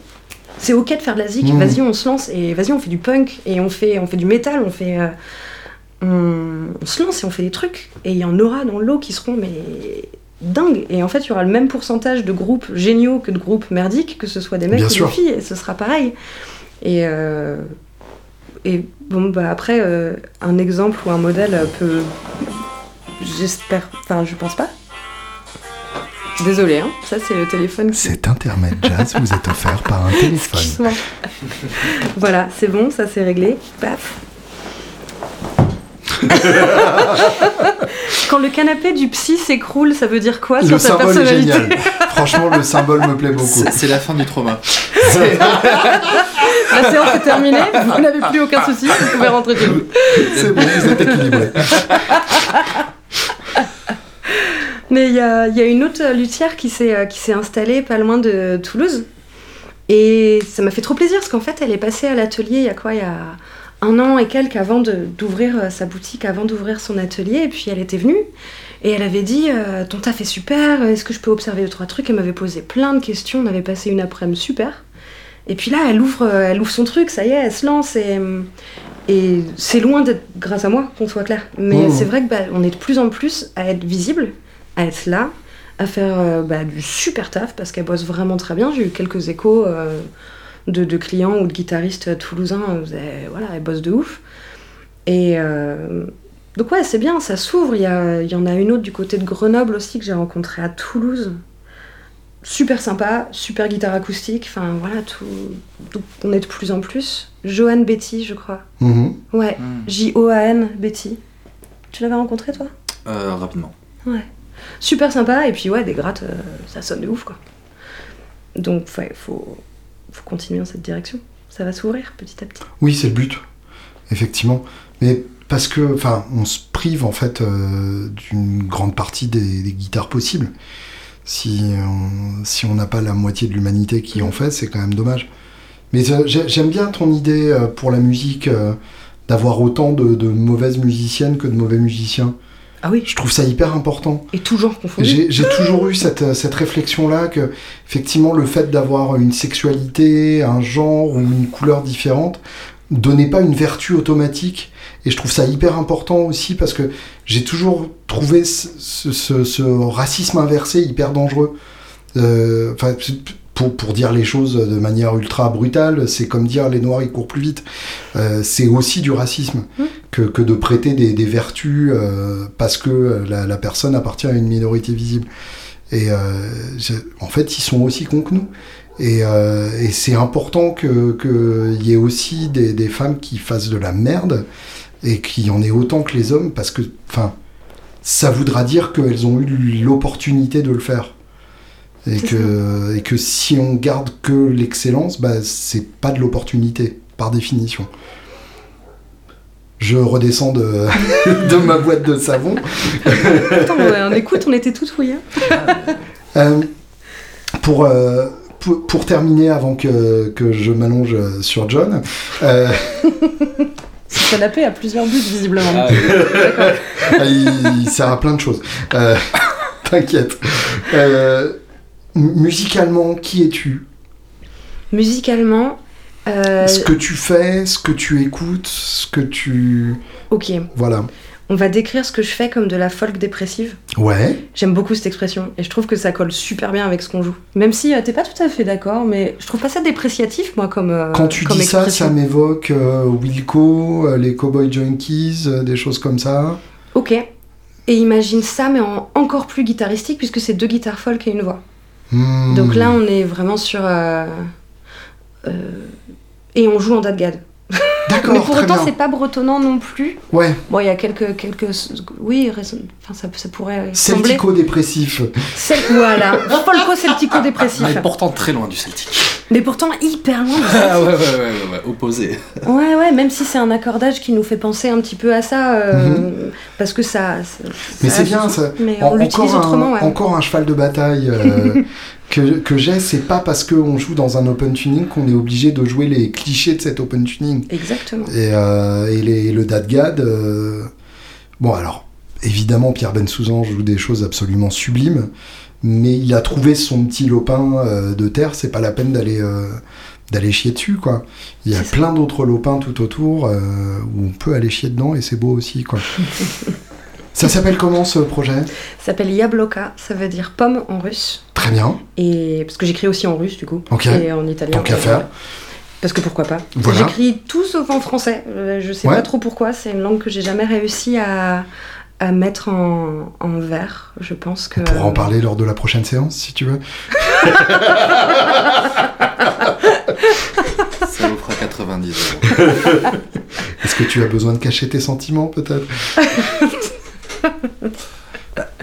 Ce serait même l'opposé, puisque tu, tu écris des choses qui te sont et vraiment oui, tout à arrivées fait. En plus, c'est, euh, dans d'autres langues. Ouais, oui, c'est un côté du... cathartique, mais, mais pas en pas français. Ouais. Exactement. Je pense que j'ai une certaine liberté à écrire en, en anglais, mm-hmm. bien que ce soit pas ma langue maternelle, c'est une langue que, bah, qui m'est très très familière, mm-hmm. et euh, qui est une, que je, je trouve que c'est une langue qui est beaucoup plus proche des émotions et qui est beaucoup plus crue, dans le sens où... Euh, en français, on va avoir vingt mille mots pour exprimer une chose qui est finalement euh, euh, singul... enfin, unique. Là où en anglais, je sais pas, il y a un côté beaucoup plus brut. Mm-hmm. C'est au lieu de faire une phrase de vingt mille kilomètres pour exprimer une idée, c'est euh, tac, tac, tac, il y aura quatre mots. Et, euh, et j'aime bien cette espèce de, euh, de quasi-non-poésie. Mmh. En fait, où c'est de l'émotion brute et tellement crue qu'en fait c'est, c'est d'une simplicité déconcertante. Alors, et on a, peut quand même ça... trouver des analogies, des métaphores, il n'y a pas de souci. Mais... Il y a ça, moi j'ai, j'ai beaucoup réfléchi aussi parce qu'effectivement, ça m... c'est, c'est pas que je veux pas écrire en français. Et alors j'ai des, des, des, des hordes de fans de téléphone qui viennent me demander pourquoi je chante pas dans ma langue natale. Mmh. Alors il suffit d'écouter téléphone pour comprendre pourquoi. Mais euh, effectivement, il y a ce côté euh, brutal. Il y a aussi une certaine sonorité, euh, une certaine rondeur dans la sonorité qu'on n'a pas du tout en français. Et au-delà de ça, il y a une flexibilité des mots que je trouve géniale en, en anglais. Alors on peut se la permettre en français, mais c'est tout de suite de la licence poétique. Alors qu'en anglais, il est normal de faire changer le genre d'un mot, euh, parce que de toute façon, euh, par définition, un mot en anglais, c'est un outil. Donc il aura cette flexibilité de, de l'outil et de, de, de servir le, le, pro, le purpose qu'on lui donne. Donc je pense qu'il y a, il y a, il y a cet aspect-là aussi... Puis t'as l'aspect triche qui fait que t'as énormément de mots euh, monosyllabiques. Mmh, et donc bon, oui. bah, quand on doit faire tenir une phrase en bien un certain sûr. Nombre de pieds, on peut tricher beaucoup plus facilement. Complètement. Et bon, donc euh, c'est pas pour cacher mes sentiments, mais possiblement j'ai plus de facilité, en fait au contraire, à les exprimer de façon incroyablement crue et telle mmh. que c'est réellement dans, dans ma tête, dans... Euh, c'est, c'est en anglais que ça ressortira le plus fidèlement, je pense. Et ça, si on veut se pencher là-dessus, on retrouve ça où ? Pour l'instant, nulle part. On a fait des oh. maquettes. Non, mais alors, c'est en cours d'enregistrement. C'est... on y travaille. Rappelle-toi de la barrière interne. Rappelle-toi, oui. ah bah, bien mon sûr. cher euh, Julien Psy. Barrière interne qui n'est pas encore complètement brisée, mais qui est sur le point. Je sens que tu fais un travail merveilleux avec moi et ça va pas tarder. À... En tout cas, je suis preneur pour, euh, pour écouter euh, dès voilà. que tu as quelque chose d'écoutable. Et Yabloka, ce sera, euh, y aura, y aura la page Facebook, il y aura la page Instagram un jour. Et oui. YouTube et tout ça. Si, premier, YouTube, elle existe déjà, remarque. Premier concert chaîne, à la Guitar fait. Fest deux mille vingt-quatre dans un an. T'étais pas au courant, mais ça y est, c'est officiel. Déjà, il y a quelques luthiers qui se sont mis dans la tête de me faire chanter. Euh, je non, sais non, plus mais où. Euh, t'inquiète, on, on fera ça. Et okay. donc, qu'est-ce que t'écoutes ? Qu'est-ce que j'écoute ? Eh ben, du dépressif aussi, en fait. Ouais. J'ai beaucoup de mal à me détacher du dépressif. Et euh, donc c'est euh, beaucoup de Radiohead, on parlait de Earth tout à l'heure uh-huh. ensemble, et Earth ça fait partie de ces claques musicales que, euh, que je peux mettre en boucle à l'atelier, parce qu'en fait c'est tellement méditatif que quand je fais des incrustations mmh. ou des travaux incroyablement méticuleux. Il me faut une musique qui soit non invasive et euh, qui respecte complètement mon rythme de, de respiration, mon rythme cardiaque et qui ne me fasse donc pas partir. Donc pas System of a Down par exemple. Par exemple, voilà. Quand je conduis, je mets Motorhead, tout va bien, ouais. tu vois. Bon, je fais quelques excès de vitesse, mais ça pour. roule. C'est juste fait pour. Pour les incrustations ou pour la lutherie, j'essaye de mettre du, du très paisible et souvent du coup ça va taper dans, le, dans, dans les musiques un peu plus... Euh... un peu plus triste. Donc mmh. ouais, il y a beaucoup de Radiohead, beaucoup de euh, beaucoup de Pink Floyd aussi, même si je sais pas si je qualifierais ça de dépressif, mais euh, planant en tout cas. C'est britannique donc dépressif. Ouais, ça va avec. Hein. C'est la météo, je crois, ça fait un truc. Hein. Ouais. Hanging on a quiet desperation is the mmh. English way. Puis, euh, voilà, mmh. c'est, c'est lui qui l'a dit. Hein. Je, moi, j'y suis pour rien. C'est vrai. euh, beaucoup d'influences en tout cas années soixante et soixante-dix principalement et, et puis en plus moderne euh, ouais voilà Earth c'est la dernière claque, c'est vrai qu'on vient d'en parler donc c'est ce qui ressort euh, le plus rapidement mais, tu euh, m'avais mentionné Sparks aussi ce qui est pas, euh, ouais, ce qui est pas un truc qui court les rues et pas du tout de la musique de dépressif en plus. Enfin, il y en a si, quelques-unes. Si, de dépressif qui cache sa dépression. Ouais. C'est, de, de, c'est, c'est des proches qui disaient cette pudeur qui consiste à montrer son cul pour cacher son cœur. Et Sparks, on est à fond là-dedans. Complètement. C'est un groupe qui, qui écrit une chanson comme Missionary Position. Comment tu peux ne pas être dépressif quand t'écris un truc pareil? c'est, c'est, c'est...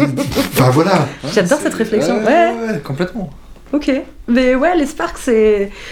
Ça aussi, ça fait partie de ces choses que j'ai beaucoup écoutées il y a quelques années. J'ai eu l'occasion en plus de les voir sur scène. Mmh. C'était au Troxy à Londres. Ah ouais, en plus. Je les ai vus à Rock en scène. En fait, si, je les ai vus deux fois.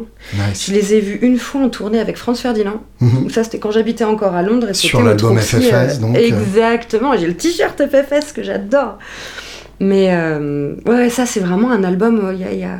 Bah, y a un peu de Franz Ferdinand, il y a un peu de Sparks. Et en fait, les deux ensemble, ça marche incroyablement bien, que ce soit au niveau des voix, au niveau des icônes. Bien sûr. Il y a une... Oui, parce qu'il y a, y a vraiment les deux personnalités. Ouais. C'est pas, c'est, c'est pas l'O P A, euh, euh, euh, comment dire, malveillante de l'un sur l'autre. Il y a, y a vraiment un côté euh, collaboration, quoi. Exactement. Contrairement à ce qu'eux-mêmes disent euh, dans une des chansons de l'album, les collaborations, ça peut fonctionner. Collaboration, c'est un mot. Elle est trop bien, celle-là. Ah, tout cet album est vraiment chouette. Et ouais, ça pour le coup, c'est, c'est de la musique plutôt dansante et plutôt mmh. jouée. Surtout cet album-là, quand même, qui est, qui est, qui est, qui est assez péchu, qui est rigolo. C'est pas euh, le genre d'album que je vais consommer tous les jours et que je vais écouter à l'atelier et que je vais. Voilà, c'est, c'est pas vraiment le. Mais ça, j'adore. Je suis, je suis vraiment fan. Voilà. Bonsoir, John.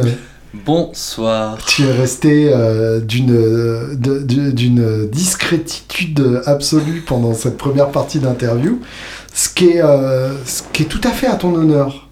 Je trouve ça extrêmement classe de la part d'un musicien de ne pas faire de, de bruit.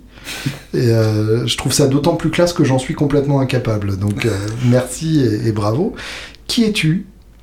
Euh, eh bien moi je suis guitariste professionnel. Ouais. Euh, je joue dans, euh, dans plusieurs euh, petits projets. Enfin, jusqu'à présent, j'ai fait pas mal de, on va dire, de petits jobs de guitariste. Donc, ça a été de faire de l'orchestre de bal, de, d'avoir des duos et de bosser dans les bars, ce que je fais toujours, d'animer des, euh, des jams, des scènes ouvertes, et cetera. Ça, on va y revenir.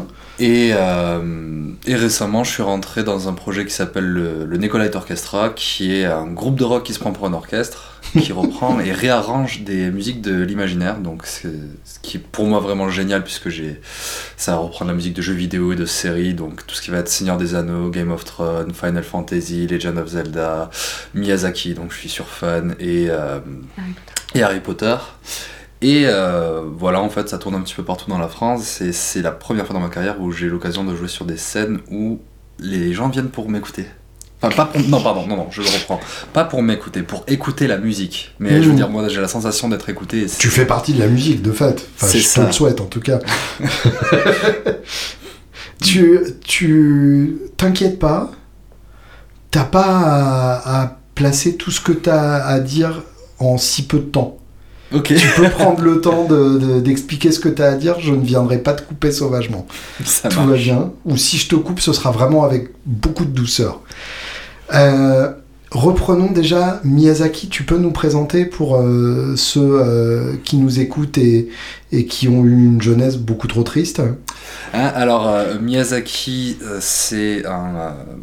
Oh là, ça y est, je perds mes mots. euh, donc, euh, c'est une personne qui fait des films d'animation, qui mmh. les dessine et qui les scénarise. Je sais plus comment on appelle ça. Je, j'en parle mon vocabulaire, c'est incroyable. Euh, donc, qui a fait notamment euh, Le Voyage de Chihiro, euh, Princesse Mononoke, euh, Le Vent se lève, euh, Mon voisin Totoro, pour mmh. ceux qui ont eu une belle enfance. Voilà, qui, euh, qui, travaille dans, euh, qui travaille avec les studios euh, Ghibli, et c'est vraiment la rockstar des, des studios Ghibli, quoi. Mmh. C'est euh, un artiste torturé au possible, qui fait des, des films d'animation euh, magnifiques, et euh, c'est très étonnant d'ailleurs de, de regarder euh, ses interviews quand il est en, en processus de création, où euh, sa vie est un enfer. Mmh. Et Neko, c'est une référence euh, geekesque aussi, non, il me semble. Alors, Neko, ça veut juste dire petit chat, c'est par rapport au, D'accord. Euh, au, à la personne qui a créé euh, ce, ce projet-là, qui, euh, qui voilà, euh, a, a fait quelques jeux de mots à droite à gauche. Euh. Mmh. Bon. Passons. Passons, passons. Non mais voilà, oui, je crois qu'il avait, il avait un nom complet, il m'a expliqué l'histoire, parce qu'en fait, il y a, il y a, il y a plein de choses euh, qui pourraient... Euh, on, où on pourrait croire qu'il a voulu faire un jeu de mots, mais c'est pas du tout le cas, il s'en est rendu compte beaucoup okay. trop tard, puisqu'il s'appelle Nicolas, donc Necrolyte. Necrolyte, bah oui, évidemment. Eh bien, en fait, non. Et oui. Il s'en est rendu compte beaucoup trop tard. Génial. Et euh, ensuite, pareil, il s'appelle... Euh, euh, Non, pardon, euh, E L O, donc Electric Light Orchestra. Il y a beaucoup de personnes qui croient que le Necrolyte Orchestra, c'était en référence à ça. Oui. Pas du tout non plus. Moi y compris, hein, d'ailleurs. Voilà, et eh ben non, non, non, c'est pareil. Il, il l'avait pas et il s'en, il s'en est rendu compte trop tard. Mais génial. Bon, c'est... C'est, c'est, c'est quand c'est involontaire que c'est le mieux. Non, mais c'est ça. Il y a quelqu'un que je connais qui est guitariste, qui, dont le nom de famille c'est Der, et son prénom c'est Stéphane. Le mec est guitariste et il s'appelle Stéphane Der. Je trouve ça quand même génial. C'est, c'est, c'est quelque chose qui existe. Faut être conscient que ces choses-là existent. C'est quoi. Pas mal quand même. C'est, c'est, enfin, il y a, y a des, des hasards qui sont beaux comme ça. Mm. Euh, tu, tu peux nous raconter un peu le, le processus du, du Necrolyte, parce que donc c'est de la musique très orchestrée où il y a, où ça fonctionne, j'imagine, par pupitre que vous arrangez pour un seul instrument ou des choses comme ça? Alors j'y suis rentré très récemment en fait, okay. donc ça date de, de cet été où j'ai pu, j'ai pu avoir la chance de participer aux auditions et, et de la remporter. Bravo. Merci. Et euh, donc en fait, de ce que j'ai compris, c'est très souvent un arrangement, on va dire, un petit peu primitif qui va arriver. Donc je, enfin, quand je dis primitif, c'est vraiment... Euh, dans la largeur de travail, pas, uh-huh. dans, pas dans la technique, ni d'écriture, ni dans, oui, une première dans version, la qualité. Quoi. Voilà, une première version, donc, qui va être essentiellement orchestrale. Euh, donc, euh, généralement, il va y avoir les parties pour euh, les flûtes, euh, violons, euh, cello, euh, et cetera. Et, euh, et les voix aussi, souvent. Et ensuite, derrière, il va y avoir bien le, le pianiste, le guitariste, le bassiste et le batteur qui font « on va faire du rock ». Et de là, en fait, il y a tout un, un savant mélange entre euh, bah, la puissance du rock, le soutien de la batterie, le...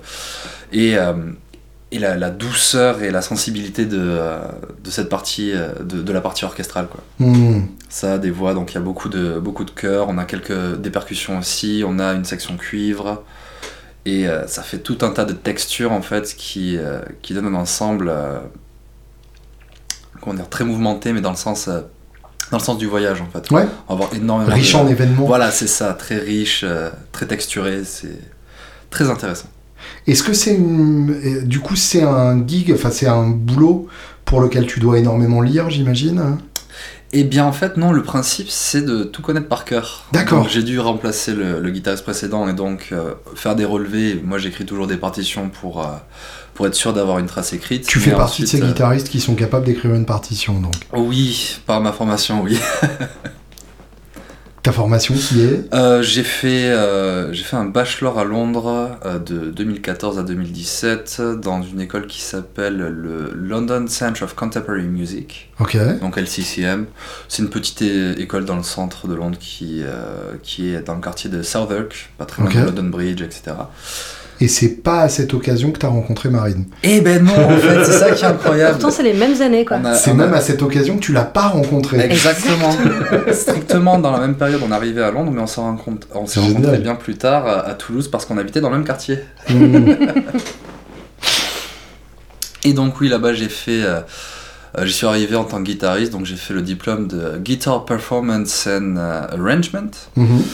Et donc, qui est, euh, je suppose, un, un diplôme professionnalisant comme les Anglais savent le faire, oui, où tu as des cours de business aussi, et cetera. Exactement, c'est, c'est bien ça, oui, où on t'apprend un petit peu la législation, on va t'apprendre aussi plein de techniques.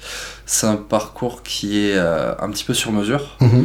donc où, euh, où euh, j'ai eu la, la chance de pouvoir euh, faire de l'arrangement et de la direction d'ensemble. J'ai pu travailler avec, euh, une, avec des chorales, avec des big bands euh, et euh, des groupes de pop euh, actuel et euh, leur donner les partitions et leur dire voilà maintenant on joue ça et génial. Faire ce genre d'exercice, euh, l'occasion de, de faire du studio euh, durant une semaine et travailler avec des producteurs pour voir à quoi ressemblaient euh, toutes les facettes du métier. J'ai mmh. fait de la euh, A V sync, de, de l'audiovisuel en fait, donc composé pour l'image. A V et, donc euh, audio vidéo pour euh, ceux ça. Qui n'ont pas suivi.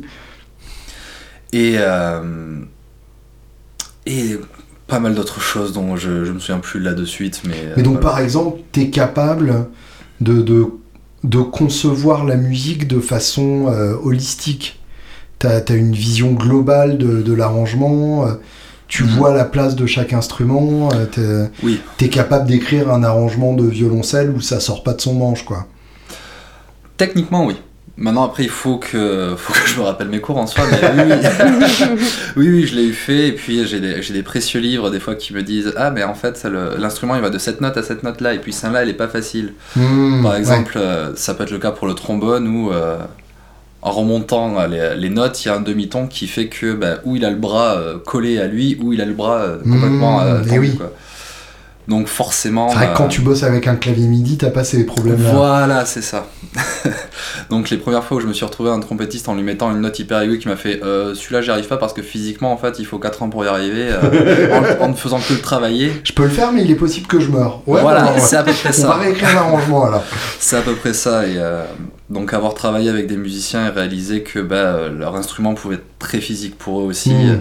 Du style, bon, ben là, tu me fais bosser dans les aigus, c'est bien, mais je vais pouvoir faire ça dix minutes euh, pendant la répète, et puis après, on va prendre euh, vingt minutes pour, euh, pour souffler un petit peu. Sinon, ouais. euh, voilà, mon trompettiste qui me souvent, euh, j'ai la gueule éclatée, quoi. C'est...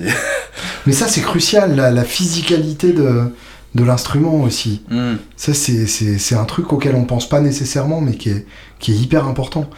Euh, je, je suppose que dans le, dans le cadre du Necrolyte, euh, alors, tu me dis ça, je sais pas pourquoi j'ai cette image de, de Guthrie Govan euh, avec Hans Zimmer euh, sur les concerts récents, parce qu'il y a ce côté musique de film euh, avec un guitariste rock au milieu. Mm-hmm. Euh, j'imagine que t'as une variété de sons assez, euh, assez énorme. Alors ouais, je vais avoir une, une palette de sons assez large, mais pour autant assez concentrée, c'est-à-dire que je vais pas aller chercher mille effets, mm-hmm. mais on va texturer un petit peu, donc euh, alors moi j'aime bien avoir... Euh, cinq euh, euh, grains à différents de gains, donc on va aller ouais. du clean au son métal, quoi. En, en restant reste... sur des, des personnalités voisines ou... C'est, euh... Alors le, le grain métal va pas être assez, euh, très voisin des autres, mais pour ouais. les autres, ouais, ça va être plus dans du son, euh, on va dire, assez euh, vintage. Mais j'aime bien aller, euh, aller taper dans la satu ou aller ta- taper dans le léger, euh, léger crunch. Ça va ouais. vraiment dépendre de, de ce à quoi appelle le morceau. On donc avoir... en gros, euh, plexi à peine crunchy, plexi plus poussé, plexi méga poussé, diesel. C'est ça. On va avoir ça, mais euh, ouais, sur... Euh... Voilà, enfin sur des sur des rêves que je maîtrise pas forcément en fait, puisque j'ai mmh. j'ai quelques pédales et euh, et amplis, et puis moi je me dis tiens là le son il me plaît. C'est, ouais. euh, j'ai j'ai euh, j'ai pas forcément ce vocabulaire d'avoir la référence de l'ampli, c'est je, je fais plus attention à la texture et et on en parlait tout à l'heure effectivement le fait de de savoir par exemple avec le bois euh, quel bois sonne de telle manière, bon ben bah, de se dire quel ampli euh, sonne comme ça, c'est des références que je vais pas avoir et mmh. je vais plutôt chercher à, à me dire à, à dire à mon oreille est-ce que ça ça te plaît. Tu as quel âge? vingt-sept ans. Marine, toi, t'as ouais, aussi entre vingt-cinq et trente-cinq, quelque part. Hein. J'ai trente tout pile, donc pile pour l'entre-deux. Bah, pile, voilà. Je pouvais pas tomber mieux. Ouais, oui, d'accord. Donc, donc tu as grandi en fait avec des émulations plus qu'avec des amplis. Eh bien en fait ouais, c'est, c'est assez la réalité. J'ai commencé sur, à l'époque sur un Boss G T cent. Oui, bien sûr. Donc c'était, euh, c'était merveilleux. Je, je, branchais, je, je branchais ça dans euh, l'ampli de puissance de, de mon Fender deux cent douze R. Oui. Magnifique. Increvable. Et tu, puis, tu voudrais euh... qu'il crève, mais non. C'est ça. C'est, ouais, c'est oui, ton dernier ampli qui marchera. Je l'ai toujours. Et il marche toujours. Et il est toujours merveilleux. Le, le potard de volume n'a plus aucun sens, mais il marche toujours. Le son saturé est intéressant sur le deux cent douze R. Oui. C'est euh, à peu près l'équivalent de, de mettre des abeilles dans un bol et de les, et de les secouer très vite. Surtout avec le, le bouton de contour. Vachement bien. Vachement bien le bouton de contour. Oui, oui. Ça va être... Donc t'avais, t'avais immédiatement ce côté euh, multi-preset, euh, contrôle absolu de tes paramètres. Euh... C'est ça, et ça m'est beaucoup resté d'ailleurs. Ouais. Parce qu'après j'ai essayé plusieurs autres émulateurs, et jusqu'à ce que je réalise que j'ai jamais réussi à rechoper le, boss que j'avais, le son que j'avais sur le Boss G T cent, mais qui était aussi dû un petit peu à, le, comment dire, à, à l'innocence. Bien sûr, au tout début. Évidemment. Et après, s'il faut aujourd'hui, je retoucherai dessus, je ferai non, c'est de la merde. Bien sûr, mais je, je suis en plein dedans en ce moment même. Euh, où je j'essaye d'acheter pas cher un, d'ailleurs je fais une annonce euh, au cas où, un Lannet L C quinze R parce que c'était mon premier ampli à lampe et euh, je devais avoir une, une quatorzaine d'années, quelque chose comme ça, et je me souviens être allé à Pigalle le chercher, l'avoir trimballé dans le R E R en me laminant la main, et cetera Et je me souviens que c'était le plus beau son que j'ai jamais entendu quoi, mais je, j'ai très peur de le réentendre euh, du coup a ouais. posteriori. Mais, euh, mais, mais je, je pense aussi que dans, l'autre, enfin dans l'ordre inverse, c'est ces sons-là qui nous forment l'oreille mmh. aussi. Et donc, d'une certaine manière, ça reste nos, nos, nos annapurnas sonores, euh, malgré le, le, le, l'expérience accumulée entre-temps. C'est ça, et puis c'est, en même temps de découvrir le son, c'est tellement empirique. Oui, sur, bien sûr. Euh, J'aime ça, je fais ça, je fais pas ça, et puis en fait là ça s'est bien passé, là ça s'est pas bien passé, et cetera. Puis c'est beaucoup une question de contexte aussi. C'est ça. Euh, ce qui, ce qui va marcher, enfin tu, tu vas pas ramener ton G T cent pour une séance de studio en direct dans la console, euh, ou en tout cas il risque de faire la gueule assez rapidement, alors que effectivement euh, au bar du coin c'est, c'est carrément euh, beaucoup mieux qu'un ampli à lampe. Fin... C'est ça, mais aujourd'hui on a des, des solutions qui nous permettent de trimballer un petit peu l'ampli à lampe partout, je pense notamment mmh. aux atténuateurs qui, qui bien sont géniaux. Parce qu'en fait, je me suis vraiment détaché du numérique. Euh, là, sur ces dernières années, je, je n'en peux plus parce qu'il y a des technologies que j'arrive pas à maîtriser. Ok. Tout simplement. Je, je me suis forcé dessus et c'est pas un, un problème de, conna... de connaissance. Enfin, ça, c'est plus un problème de pratique. Enfin, je sais pas ouais. comment l'expliquer. Parce que je comprends ce qui se passe dedans, mais j'ai pas le feeling avec. C'est, je, euh, je... Oui, donc de, de, de pratique, mais surtout d'envie de le pratiquer, du coup. C'est ça. Mais, et comme tu disais, de contexte aussi, c'est-à-dire que mmh. je peux utiliser par exemple un, un plugin Helix dans, euh, dans mon programme de M A O et faire un son de la mort et utiliser le même son en live sur un, un Helix physique et me dire que c'est dégueulasse. Ouais. Oui, oui, bien et, sûr. Euh, donc il y, y a vraiment une différence entre, aussi entre le son qu'on entend et le feeling de jeu, je sais pas. Et, et puis le contexte aussi, le numérique c'est, c'est bien pratique, mais pour avoir bossé avec plein d'ingé sons et avoir bossé sans ingé sons aussi, dans différents contextes de groupe, on euh, on n'a jamais le même ressenti, on n'entend jamais mmh. la même chose et euh, ça peut être assez compliqué. C'est, c'est toujours le, le problème que j'ai eu et je, je, me, je, me, je me sens vieux con dans ces moments-là et j'aime pas ça. Mais euh, quand on me vend un truc, en l'occurrence le numérique, en me disant c'est pratique, c'est, c'est, c'est le meilleur moyen de, de me faire aller en face, quoi. Vraiment, euh, mmh. si le seul argument c'est que c'est pratique, ça ne m'intéresse pas. Ça, tu me dirais ça sonne mieux, là j'écoute, mais c'est pratique, bah oui, mais je, enfin, je fais pas de la musique pour que ce soit pratique, quoi. Ah, mais je suis complètement d'accord et c'est une des raisons aussi qui fait que dans tous les projets, en fait, euh, avant d'arriver, je leur dis bon, euh, moi les, péd- les petits pédaliers, ça, m'in- ça m'intéresse plus parce que je ne trouve pas mon affaire, mm-hmm. pas parce que c'est, enfin, bref. Euh, Donc du coup je leur dis, si vous me prenez c'est un engagement, c'est-à-dire que j'ai un ampli, mmh. j'ai un rack d'effets, j'ai un, un contrôleur M I D I devant pour contrôler mon rack d'effets, quoi. Donc ils savent ouais. directement que je vais prendre la place. Et euh, je leur dis, il n'y a pas besoin de tout ça, mais moi c'est comme ça que je travaille. Mmh. C'est, je, je n'arrive pas à travailler d'une autre manière. Et, oui, c'est et comme a... ça que tu donneras le meilleur de toi-même, tout simplement. Exactement, et puis bon, une différence avec le numérique aussi, dont euh, on n'a pas souvent conscience, mais... Euh, c'est, tout est visible euh, sous les yeux dans l'analogique. Bien sûr. On, tout se fait euh, sur le moment. Oui, t'as pas à rentrer en mode edit et à Exactement. passer par trois sous-menus avant de trouver le, le réglage de, de, de feedback qui va bien, quoi. C'est ça. Oui, oui, bien sûr. Euh, raconte-moi ton, ton traumatisme original euh, musical.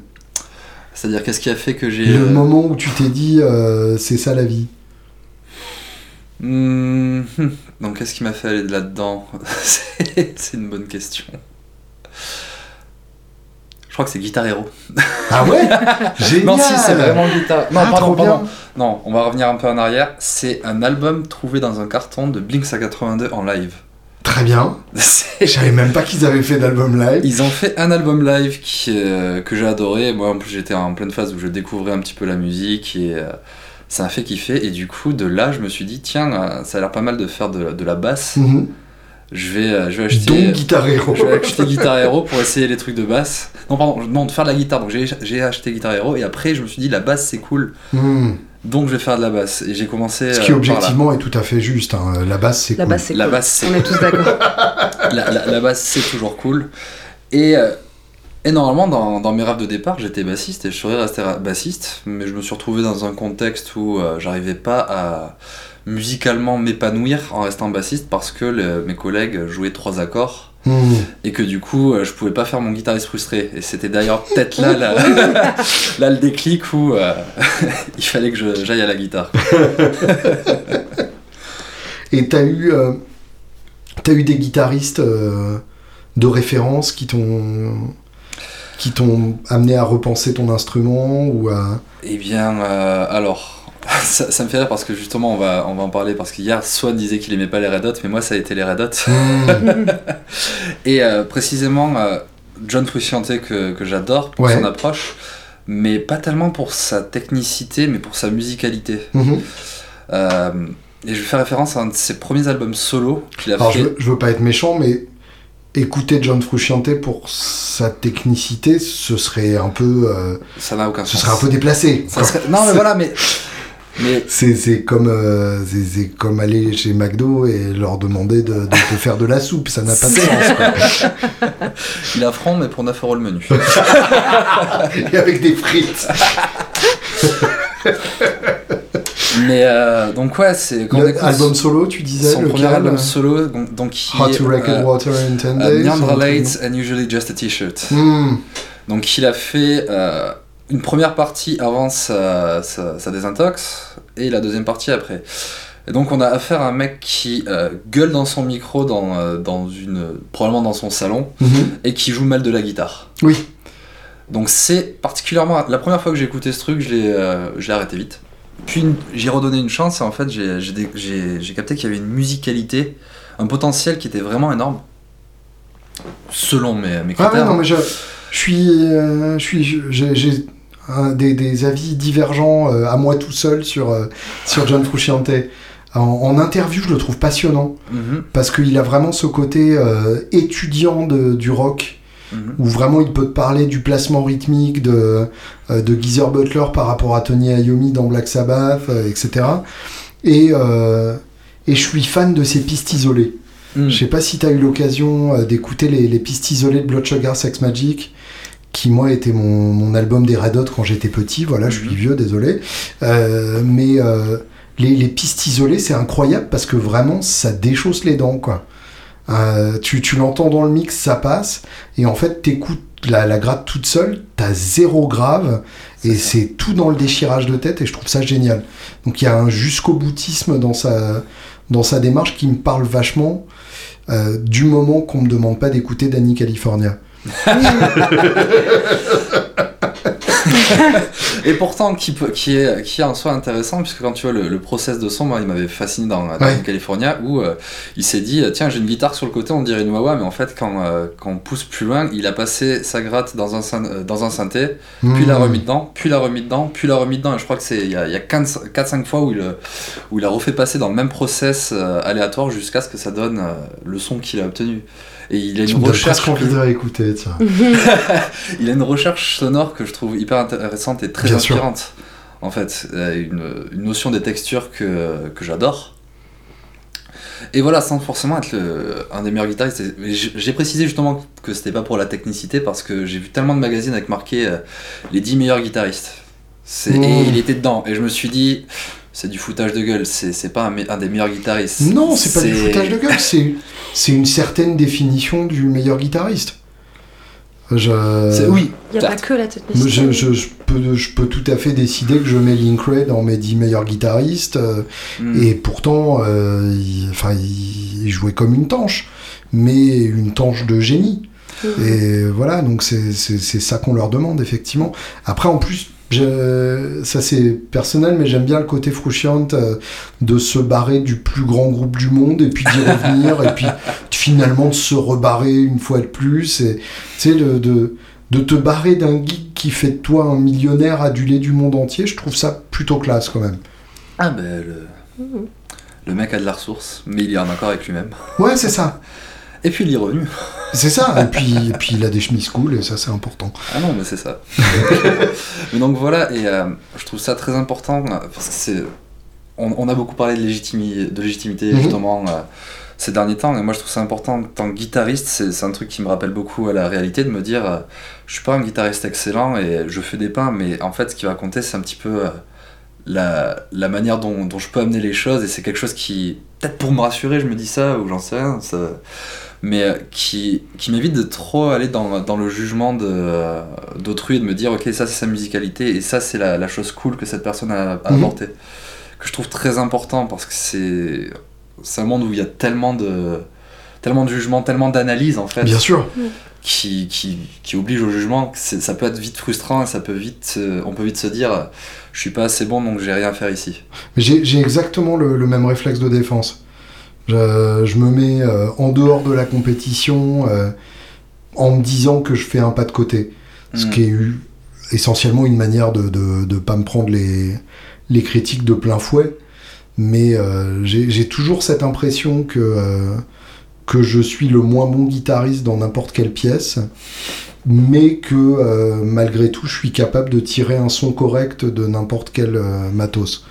Et euh, si, s'il fallait euh, définir un super pouvoir, euh, on en revient aux cartes Magic, euh, celui-là, ce serait le mien, mais c'est vraiment le seul, quoi. Partagé. c'est, c'est, ouais, non, ouais, je, je, je te suis complètement là-dessus. Justement, parlons matos. Raconte-moi un peu. Parlons matos, qu'est-ce que tu veux que je dise ? Détaille-moi tout. Tes, tes grattes, euh, Alors... tes pédales, euh, tes amplis, euh, tout. T'as même... combien de temps ? Voilà, ton choix de capodastre, euh, pourquoi le G sept ? Pas de capodastre. Très bien, d'accord. Non, euh, pas de capodastre parce que euh, j'arrive pas à faire sonner une guitare juste avec un capot. Oui, ça c'est le principe. C'est qu'il faut s'accorder après l'avoir mis. C'est ça, et puis se raccorder encore après l'avoir accordé ?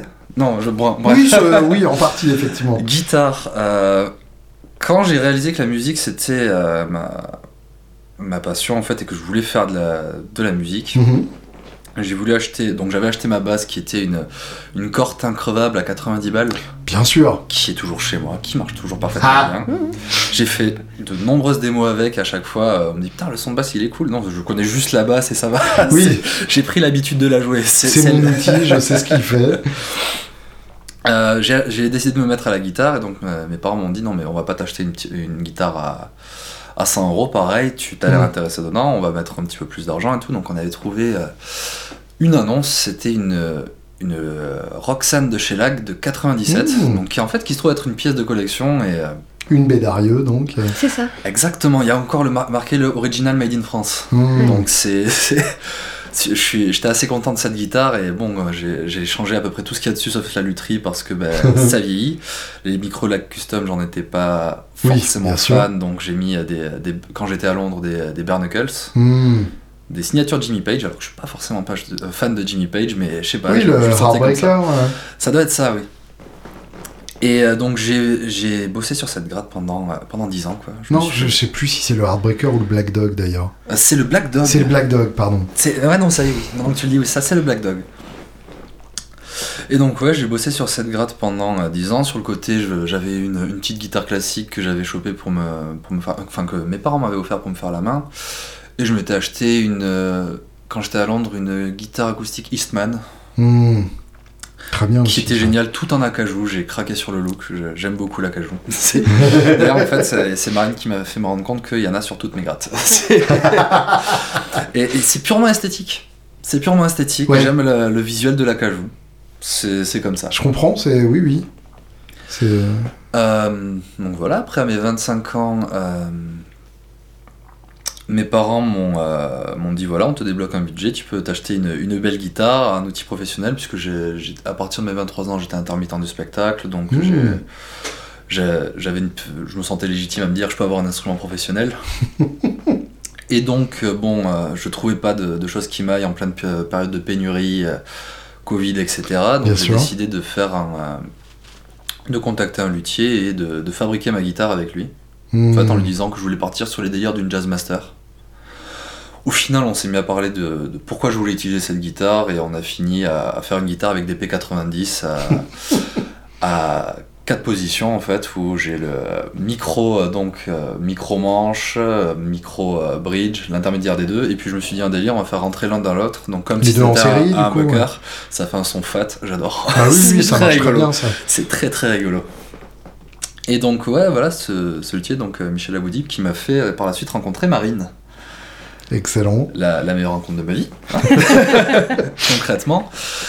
Et... Euh, Et donc après ça, bah Marine qui, euh, qui a décidé de me fabriquer une guitare. Une danseuse. Donc, une danseuse, une merveilleuse danseuse en fait, euh, qui, qui a pris le, ma couleur préférée et, mon bois, et un bois que je voulais absolument. Donc qui était, je voulais de l'ébène. Mmh. Et puis après, ma couleur préférée c'est le violet. Elle m'a dit tiens, je vais te prendre de la marrante. Mmh. Elle en a chié. Parce que la marrante, la marrante c'est un calvaire. Mais du coup, elle a fait, euh, elle a fait une guitare exceptionnelle, dont je suis hyper heureux. Classe. Et euh, donc qui est, euh, uti- qui est mise avec des micros série L de chez Epcat dans des mmh. capots de Jaguar, puisque j'avais pas de son Strat, donc je voulais un son Strat. Et, euh, et voilà, et ça, en ce moment, c'est la guitare qui me suit un peu partout. Excellent.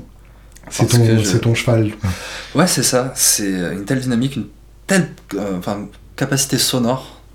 Je, j'aime beaucoup. C'est aussi le système euh, que tu as mis euh, avec euh, de contrôle M I D I. Euh, c'est ça aussi, ouais, j'ai, j'ai un petit euh, système M I D I dessus pour euh, quand je suis en solo, puisque j'ai, j'ai aussi un projet solo où je fais de la reprise en faisant du live looping. Et euh, j'aime pas faire du, euh, du guitare-voix.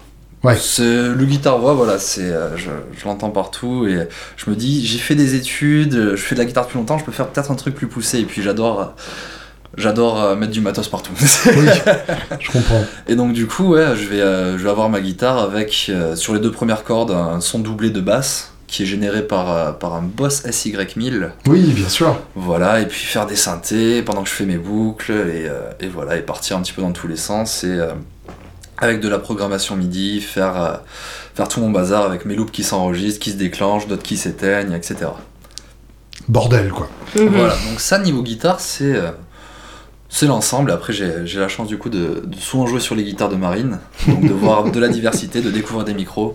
Ouais, bah oui. Plein de choses que je, je connaissais pas. Oui, en fait, ça te fait une éducation euh, sonore aussi, quoi. Ah, mais exactement. Et puis j'ai, j'ai une approche très. Euh, j'adore la découverte. J'ai fait des. J'ai, en revenant de Londres, j'ai fait une formation de, d'ingé son. Enfin, j'en ai fait mmh. trois en fait. Donc euh, vraiment de découvrir du matos, de découvrir le placement de micro, de voir qu'est-ce qui pouvait changer. Euh, sur le son, et donc j'ai, euh, j'ai vraiment cette, cette idée de, de faire atten- très attention aux textures et de voir ouais. comment euh, tout retravailler, quoi. Donc ça c'est, euh, c'est un outil que j'aime bien appliquer à la guitare, et, euh, et de revoir ok, ce son il, est, il sonne de telle manière, euh, par exemple il, il, va avoir, il va être chaleureux, ou celui-là il va être plutôt tranchant, et cetera. Mmh. Et me dire ok, comment ça ça peut marcher. Et puis avec la, les notions de composition que j'avais eues à Londres aussi, euh, je suis très, euh, très intéressé par les textures et quelle place elles peuvent prendre. Oui, bien sûr. Et du coup, ça me fait énormément penser dans, euh, dans beaucoup de contextes, en fait, que ce soit sur une guitare acoustique ou électrique, et, et me dire, tiens, ça, ça va aller là, ça, ça va aller là. Mmh. C'est limite comme si je voulais ranger ma chambre, alors que ma chambre est bordélique. Ouais, je comprends tout à fait. Je, j'ai, j'ai cette image aussi, effectivement, d'un, d'un nombre limité de fréquences euh, à remplir, et du coup, de bien... Euh, de bien placer chaque, euh, chaque instrument dans sa fréquence. Bah, c'est l'habitude, effectivement, de, de bosser un mix en taillant les E Q euh, plutôt que, qu'en les boostant sans comprendre que si tu boostes tout, tu ne boostes rien. Et effectivement, euh, ouais, ouais, je, je comprends tout à fait. Parle-moi un peu du, du, du, du métier de faire, le, de, de faire le, le, l'orchestre de bal. Je trouve que ça, c'est Alors... vraiment un truc hyper intéressant parce que c'est, c'est tout un aspect auquel on ne pense pas nécessairement quand on parle du, du métier de musicien. Alors, de l'intérieur, oui, tout le monde connaît, mais... Euh, mais pour le grand public, musicien, c'est... Euh, en gros, tu joues à l'Olympia, euh, soit avec ton groupe, euh, soit en accompagnant euh, Jean, Jean-Louis et son orchestre. Euh, mais tu as aussi tout ce côté, effectivement, euh, euh, comment dire, le, le, l'orchestre euh, populaire euh, qui, qui, fait, qui fait danser les gens, quoi. C'est ça. Donc... Vraiment, c'est l'orchestre de bal, c'est quelque chose de très formateur en tant que musicien. Bien sûr. Parce que tu vas te taper un répertoire de, de quatre heures mm-hmm. à relever et à apprendre par cœur. Et euh, pas par cœur, enfin pas nécessairement par cœur. Quoi. Aujourd'hui, on a la chance d'avoir des tablettes avec des partitions oui. dessus. Avec le foot switch qui te permet de changer de chanson. C'est vrai, mais euh, il coûte cent cinquante balles, du coup, je l'ai toujours pas. Tu vas quand même pas mettre trois concerts dans un foot switch. Non, ça va, écoute, j'ai, j'ai, déjà, euh, j'ai déjà dix mille balles de matos sur scène, j'ai ouais, pas non plus dépensé cent cinquante euros dans, dans un petit gadget, quoi. C'est pas bah, du tout, tout euh, le, l'archétype du guitariste, voyons.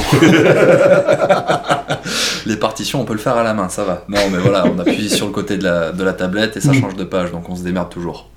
Plutôt, oui. Euh, oui, parce que finalement, pour cent cinquante balles, tu peux acheter une pédale qui fait du son. C'est ça, c'est quand même beaucoup plus intéressant. C'est vachement plus chouette. Et non, et donc en fait ça va être de, donc effectivement de faire de la musique qui fait danser les gens et pas toujours la musique qu'on imagine, c'est-à-dire que ça va être de, d'apprendre du zouk, oui, d'apprendre du Maître Gims, d'apprendre de, de la pop électro qu'on entend passer à la radio, euh, d'apprendre les années quatre-vingts qui nous font pas forcément rêver. Mmh. Euh, enfin, ce qui me concerne, je sais qu'il y a des fans. Bon.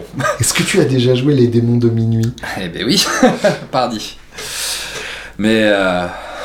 Là, du coup, on en parle du traumatisme les... des musiciens. Mais grave. Les lacs là, du on sent le P T S D. Là. Je l'ai beaucoup trop fait. Mais après, il y a des côtés très drôles, c'est-à-dire que je me suis jamais autant euh, tapé des barres avec mes collègues sur scène qu'en reprenant du zouk, quoi, ouais. en jouant du Frankie Vincent. Et ouais, ouais, ouais, je comprends. C'est c'est génial et malheureux à la fois. Ouais. C'est... Mais bon, c'est la... c'est l'occasion. Je suis sûr qu'il y a un terme allemand. Euh... Parfaitement exactement, adapté. Exactement. Witterdenisch Franz. Voilà, voilà. C'est ça. Et donc euh, voilà, donc ça, euh, moi, moi quand j'ai commencé, j'ai fait euh, trois orchestres de bal différents sur, sur deux ans, donc je me suis tapé euh, facilement trois cents morceaux à relever. Quand, quand tu dis orchestre de bal, dé- définis un peu euh, ce, ce circuit-là. Je, je connais assez mal, hein, euh, mais c'est, c'est un circuit qui a une temporalité déjà. C'est essentiellement des, des concerts euh, pendant l'été. C'est, alors ouais, c'est majoritairement des concerts pendant, euh, pendant l'été. Du coup, bah, donc... Euh, Alors de ce que j'ai compris, mais euh, enfin de ce qu'on m'avait expliqué, mais apparemment c'est pas le cas, mais c'est surtout dans le sud que mmh. ça se passe. Alors après, euh, en venant dans, euh, dans la partie nord de la France, j'ai entendu le terme revenir, donc je me dis que c'est pas si sudiste que ça. Ok. Euh, mais ouais, ça se passe du coup durant l'été, durant les fêtes de village, mmh. et où donc on va aller jouer euh, à droite à gauche, on se fait euh, toute, la, toute la France, puisque ça m'est déjà arrivé... Euh, dans d'autres occasions aussi de monter de, de Toulouse et d'aller jusqu'à Lic, à côté de, de Calais. Mmh. Donc voilà, se faire des heures énormes de bus, à trimballer tout le matos et, et être exténué, donc se faire plus de, plus de trajets que de concerts. Oui, bien sûr. Voilà. Et euh, donc ouais, ça se passe l'été, on commence souvent un jeu à vingt-deux heures, on finit à deux heures du mat' en plein air. Mmh. Qu'il pleuve ou pas d'ailleurs. Ouais. Donc quand on se prend une saucée, c'est, ça peut être compliqué. Mais bon, généralement, il fait beau. Et, euh, et voilà, donc très souvent, c'est, euh, c'est le moment de, de faire de l'argent quand on est musicien, c'est l'été, et comme ça, ça nous laisse un petit peu le reste de l'année. Mmh. À l'époque, c'est vrai que faire de l'orchestre, c'était un, quelque chose qui pouvait être assez simple, puisque les gens tournaient beaucoup plus que, que de nos jours. Oui, bien sûr. Donc, on faisait facilement son intermittence avec, ouais. et, euh, on travaillait deux mois, et pendant dix mois dans l'année, on faisait un petit peu ce qu'on voulait. Ce qu'on appelle faire la saison euh, dans le métier. Exactement. Ouais. Mais à l'heure actuelle, c'est plus compliqué. C'est plus compliqué parce qu'il y a moins de budget, il y a euh, beaucoup plus de prestations différentes qui se proposent, mmh. et il euh, y a une modernisation aussi, j'imagine, de, de certaines musiques où on va préférer des D J parfois euh, qui, oui, sont, bien sûr. Euh, qui sont moins chers, qui demandent moins d'install que euh, des, des groupes avec euh, quinze, euh, quinze personnes, donc musiciens et techniciens à payer. Bon, voilà, il y a tout, tout un contexte économique et euh, culturel, j'imagine. Et bon, voilà, après ça change pas qu'on fait un bon set des années quatre-vingts et là, tout, mmh. le, monde, tout le monde se retourne de partout. Je, je suppose que ça, en tant que guitariste, c'est un apprentissage de dingue de faire ça. Ça permet de, d'apprendre beaucoup de répertoires différents, en ouais. fait. On se dit jamais un jour, euh, en tant que rocker, ce qui est mon cas par exemple, mmh. tiens, je vais aller jouer du zouk. Oui, bien sûr. Et donc c'est apprendre même, du coup, choper des, euh... des tricks de composition et... dans plein de styles différents, exactement. Voir où tu te places sur ton manche selon le style et ainsi de suite, quoi. C'est ça, et oui, c'est vraiment apprendre le vocabulaire, apprendre le phrasé, apprendre... Et puis prendre des heures de vol, tout simplement, quoi. À quatre heures par concert, t'as, t'as vite fait d'avoir beaucoup joué, quoi. Ah oui, c'est ça, et puis bah, je crois que le pire que j'avais fait, c'était d'en faire dix d'affilée, quoi. Oh, ouais. Donc c'était, euh, sur dix jours, c'était quarante heures de concert. Mais là, du coup, qu'est-ce qui reste de ton envie de jouer à la fin des dix concerts ? Plus rien. Ouais, c'est ça. C'est-à-dire que ça, c'est un côté, du coup, qui... Ça affecte pas tout le monde, mais on est beaucoup à avoir ce ressenti où ça nous tue dans la créativité, en fait. Ouais. Et euh, moi, je me suis retrouvé plein de fois à me dire, mais pourquoi je fais ça ? Oui, en je fait, vois. Et d'un autre côté, à me dire, je me vois pas faire autre chose, mais c'est un côté très... Euh, très pessimiste de voir les choses, genre mmh. je fais ça parce que je peux faire que ça, et puis j'ai eu la chance d'avoir d'autres opportunités qui se sont débloquées pour pouvoir euh, voir autre chose et de réaliser que le métier c'était pas que ça, qu'il y avait plein de facettes différentes. Ouais, c'est, ouais, c'est important de pas y rester en fait. C'est, c'est ça. Il y en a d'autres qui nous diront que ça, ça leur va très bien, moi en tout cas, et nombre d'autres collègues, c'est, ça nous va de plus le faire, quoi. Ouais.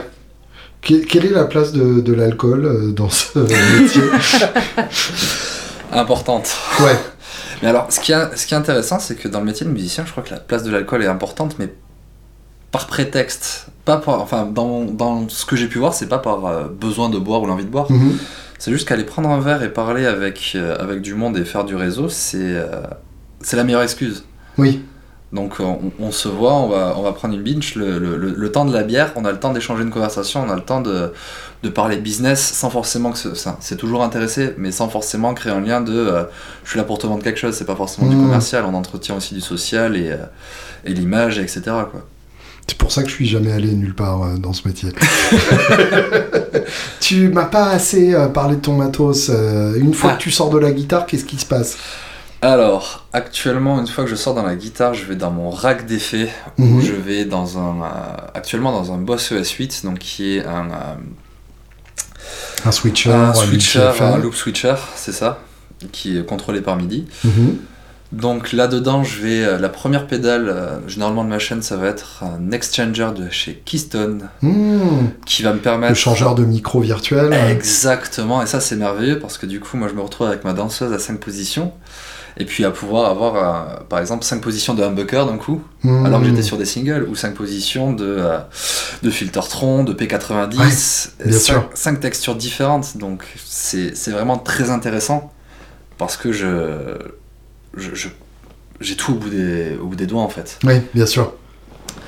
Et euh, je priorise, je, je mets pardon, la priorité euh, majoritairement sur... Euh, sur les micros de, de F quatre quand même, parce mmh. qu'ils sont magnifiques, et puis les sériels, ça, ça a un charme que, que j'adore, et euh, dès qu'il y a de la disto, je me dis on les entend plus trop, allez on va bourriner. Donc après ça, euh, que je ne dise pas de bêtises, après ça je vais dans... Putain, ça, ça, ça me pose une colle, j'en ai trop. C'est pas grave, après ça je vais dans parle une... de tes préférés si dans, ça dans, devient je vais pas. Dans une whammy. Okay. C'est ça qui, elle, j'utilise souvent pour faire des, euh, du désaccordage mmh. pratique. Oui, ça d'accord. marche vachement bien. Ouais, vraiment pour l'outil drop. Euh, ouais. L'outil drop. Et ouais, me parler, te parler de ma préférée, c'est très compliqué. Mmh. Parce que elles ont toutes une place dans mon cœur. J'ai ah, essayé de poser la question multiples reprises aussi. Il hein, n'y a, a pas de réponse. Donc c'est ça, donc ouais, non, la whammy euh, qui, euh, que j'adore utiliser pour diverses vers- euh, raisons, et pour une qui est méconnue, mais pour son chorus. Mmh, le detune. Le detune qui est merveilleux. Qui est très très beau, ouais, absolument. C'est, je, je l'adore, quoi. On peut faire des trucs euh, très poussés. Euh, et surtout le fait de, de contrôler la pédale d'expression et de l'amener au fur et à Bien mesure, sûr. Qui est génial, quoi. C'est vrai qu'on parle pas assez de cette fonctionnalité. T'as raison. Après ça, je vais aller dans un compresseur de chez Origin Effect qui est le Kali soixante-seize. Bien sûr. Donc, euh, laquelle des soixante-sept versions qu'ils ont sorties? la, euh, la, Je crois que c'est la première, celle qui a un attaque et un release. Tout simplement, ouais. Et qui permet de faire un, une compression parallèle façon New York. Qui est géniale, quoi. Elle m'apporte un sustain de ouf. J'aime beaucoup, c'est, j'aime beaucoup cette pédale. Parfois, je l'utilise quand je fais un petit peu de funk pour avoir un mordant euh, ouais. merveilleux. Mais très souvent, c'est surtout pour, pour récupérer du sustain quand j'envoie des, des distos derrière et quand je fais du lead. Très bien.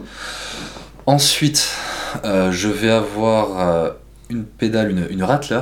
Donc qui est une, oui, la Rat version Jam. Exactement, mais la version basse. Hmm. C'est très important parce que la version basse, elle fait ce que fait la version guitare, mais en mieux. Non, mais c'est, j'ai, vraiment, j'ai, j'ai, je l'ai testé. Je l'ai testé et euh, j'ai fait un comparatif des deux. On obtient, quand on pousse les, les, la, la jam et qu'on met le, le blend à fond, uh-huh. on a la même pédale. J'adore. Sauf que... Euh, si on n'est pas dans la pignole, là, c'est... Mmh. Ah ouais, non, mais... mais ouais, mais sauf que c'est... Hein. Quand on met le gain à fond, on n'a plus de dynamique. Ouais. Donc du coup, on peut remettre du son clair dedans. Mmh. Oui, en fait, du coup, t'as un blend sur ta Rattler. Quoi. Exactement, et ça, c'est merveilleux. Cet homme est un génie. Ok. Après ça, on va avoir du, du couteau suisse de luxe, donc on va avoir une, un Preamp Mark deux de chez euh, Chase Bliss, mmh. donc qui permet de... Le, avec les petits faders motorisés. Motorisés, je l'ai juste acheté pour les faders ah, motorisés. Ça, ça m'excite, ça. C'est gadget, ça, c'est oh, rigolo. Ça m'excite. C'est Puis un... ça fait des sons hors phase et tout, ça... Ah, ah ouais, ça, ça me plaît, fait ça. Tout. Ça fait tout, il y a un écu dessus, c'est un petit couteau suisse. Et ouais, ça j'aime bien. En fait, c'est, c'est une pédale qui coûte ouais, très cher le... et qui me sert à faire de la subtilité. C'est ça, le, le mot important dans couteau suisse, là, c'est plus suisse vu le prix. Ouais, c'est ça. C'est ça.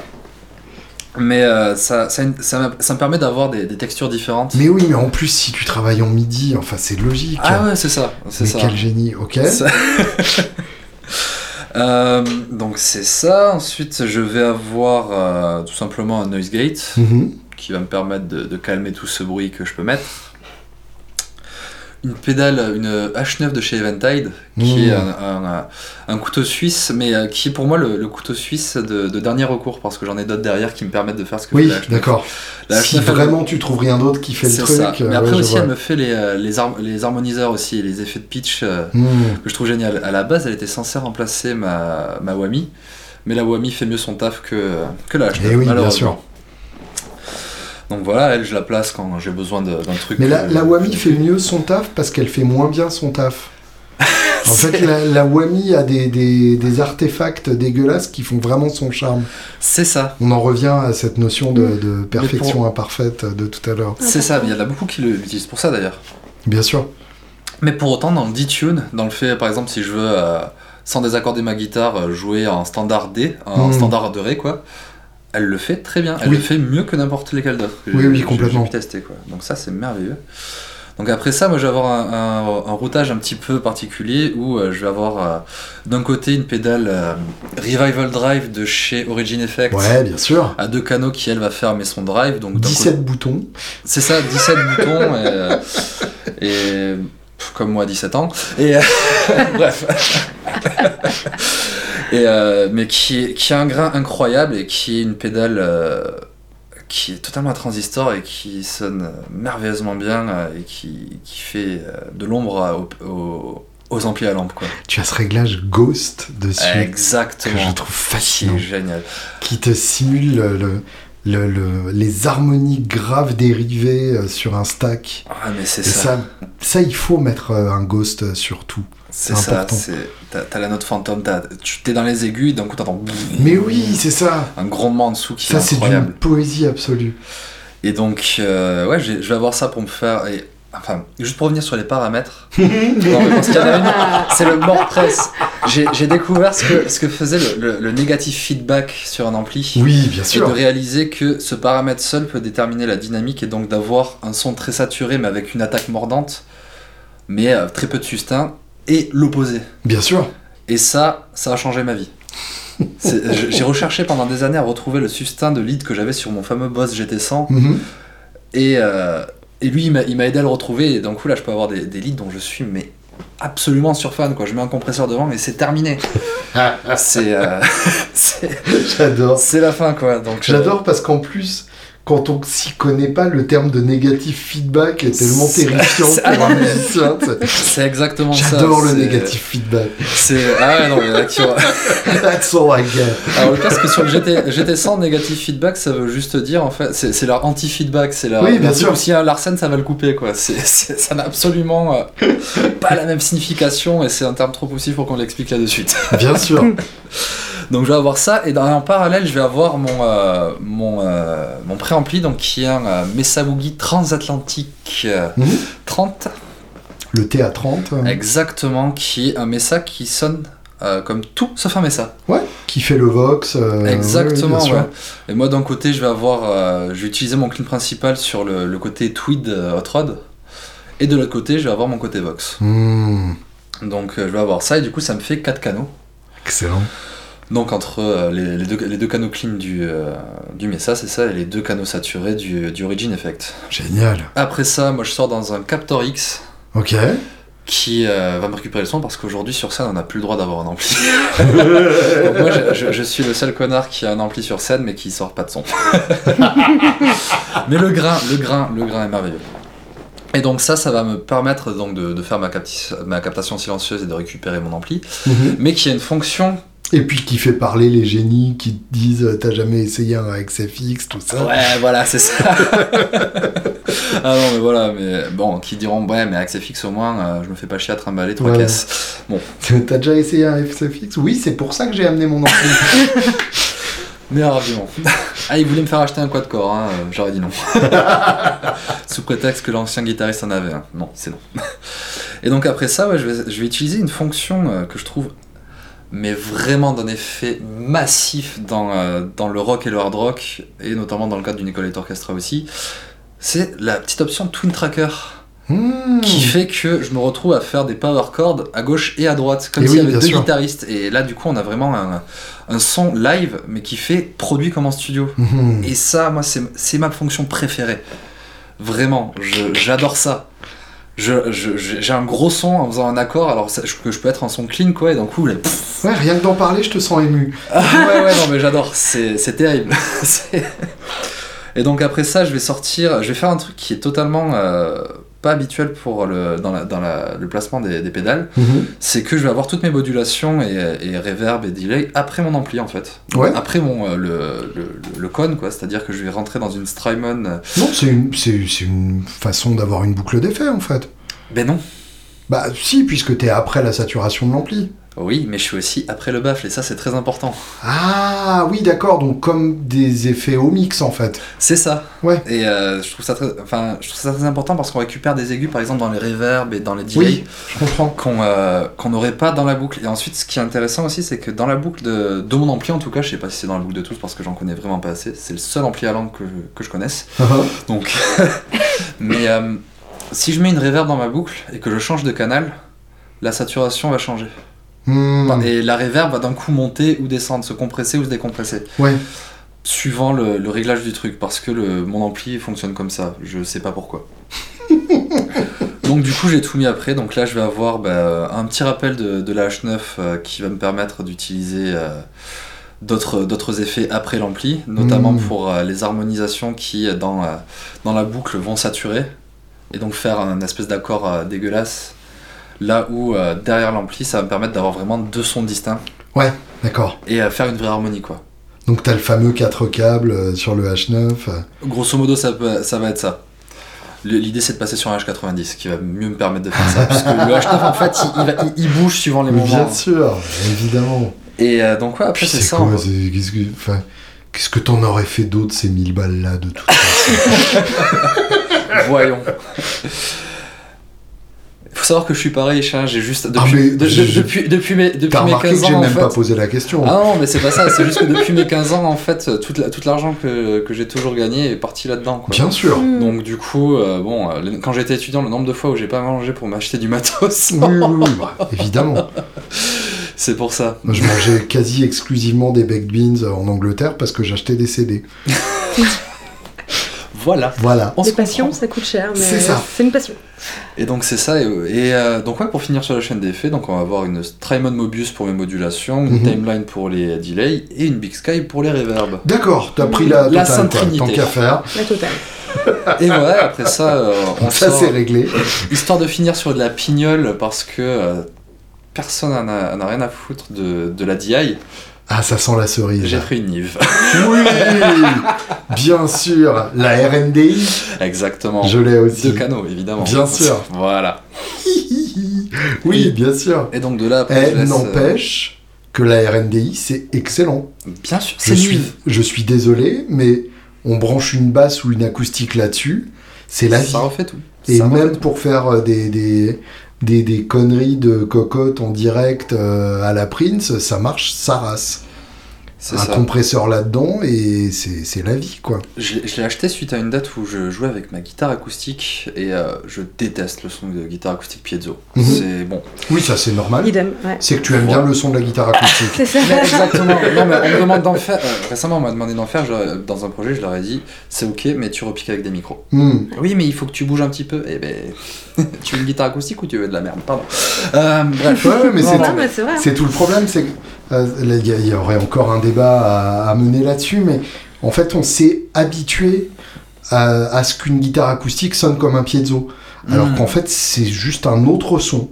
Ah, oui, c'est, c'est le son d'un canard en train de se faire brutaliser, mais c'est pas un son acoustique amplifié, c'est encore autre chose. C'est ça. Et euh, ouais, donc ouais, je, pendant une date, euh, le, un ingé son qui m'a mis une, une D I Nive et le piezo était un peu moins dégueulasse. Et puis il a mis la basse aussi là-dedans, la basse était un petit peu moins dégueulasse. Là je me suis dit oh, oh. Et puis bon, normalement on dit bon, si on branche un instrument passif on le met dans une D I active, mais en fait bon, ça change rien, hein. j'ai, j'ai foutu la D I active derrière le rack et oui, oui. Ils sont merveilleux, quoi. C'est, et c'est, oui, c'est presque couleur, comme hein. si c'était mieux que la D I Behringer à trente-neuf euros, comme par hasard. C'est bizarre, hein. Dernière question euh, qui va être extrêmement gênante pour vous deux. Euh, qu'est-ce que tu vois dans les guitares de, de Marine ? Du talent. Ouais. De la beauté, du travail. Non, c'est vrai que j'ai dit talent. Sans les violons de camp. Euh... Non, pardon. Il est pas sponsor. C'était hein. presque euh, le générique de Jurassic Park que tu jouais sur ton violon imaginaire. J'aime bien que ton idée d'une musique romantique soit Jurassic Park.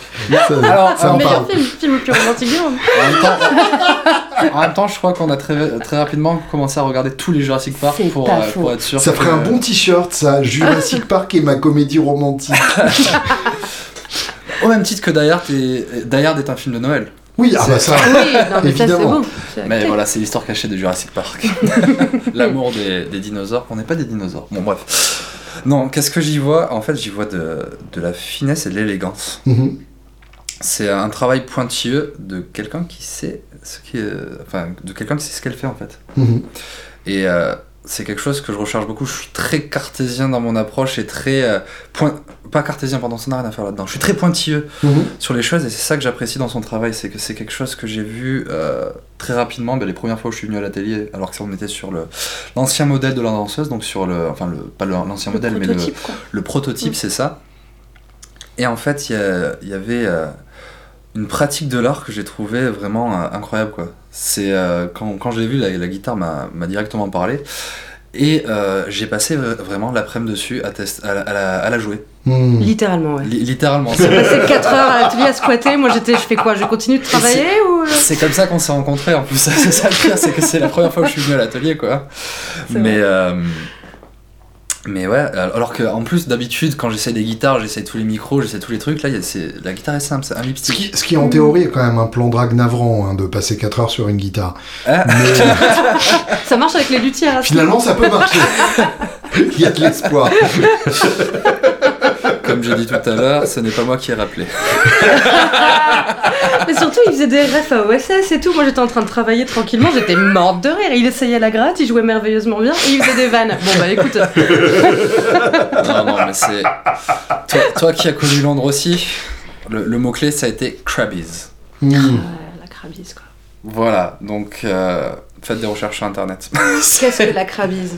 Il y, y a des choses importantes. C'est cette euh, merveilleuse euh, ginger beer oh. avec de l'alcool. C'est... Et c'est si bon. Voilà. Et il euh, n'y a rien qui s'approche de ça en Europe. Enfin, dans, voilà. Et on n'en a toujours pas trouvé à Toulouse. Alors qu'on s'était dit, on trouverait une crabise. C'est ça. Ça peut être un business à monter. Hein. C'est ça. Ou sinon, on va juste aller à Londres et en reboire ensemble. Sinon, c'est plus simple, effectivement. C'est, c'est, c'est continuer de faire des guitares. C'est plus simple, ouais. ouais, ouais. Et pour revenir donc du coup à la, à la question qu'on, au sujet euh, du coup à laquelle t'as du mal à répondre, ce qui est logique, euh, à laquelle j'ai du mal à répondre. Je peux bah sortir oui. hein, ah, s'il faut. Tu prends, tu prends tous les chemins de traverse possibles pour ne pas répondre directement. Alors ah non, ou alors peut-être que j'ai mal compris la question, mais vraiment. Non non, mais j'ai... t'inquiète, je ça y est, je t'ai traumatisé. Ah ça y est, c'est bon voilà. Non, vas-y.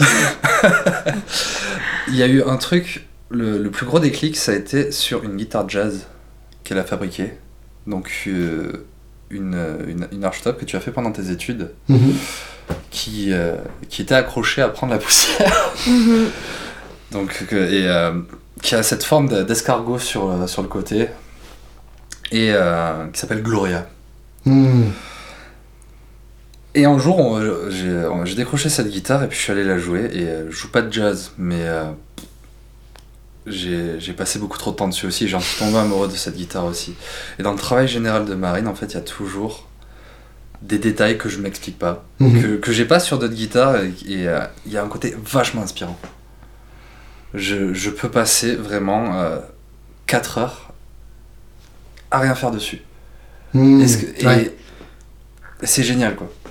c'est, c'est assez incroyable. J'aime bien. C'est... J'aime beaucoup comme t'en parles.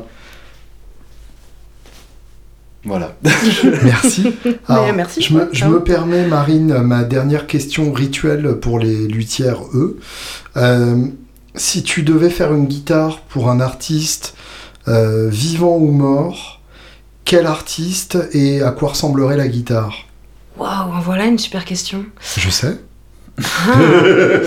euh... Je suis fan absolue de David Bowie, qui est loin d'être... Euh, bah, on parlait de euh, qu'est-ce que c'est qu'un bon, un mauvais guitariste. Mm-hmm. Voilà, euh, techniquement, c'est pas, c'est pas le meilleur guitariste, mais par contre, niveau créativité, il a su créer un univers qui est incroyable. C'est David Bowie. Et une identité, enfin plusieurs identités. Quelque part, on pourrait plein. presque dire que c'est David Bowie, quoi. On peut pas le décrire, en fait, c'est David Bowie. C'est ça.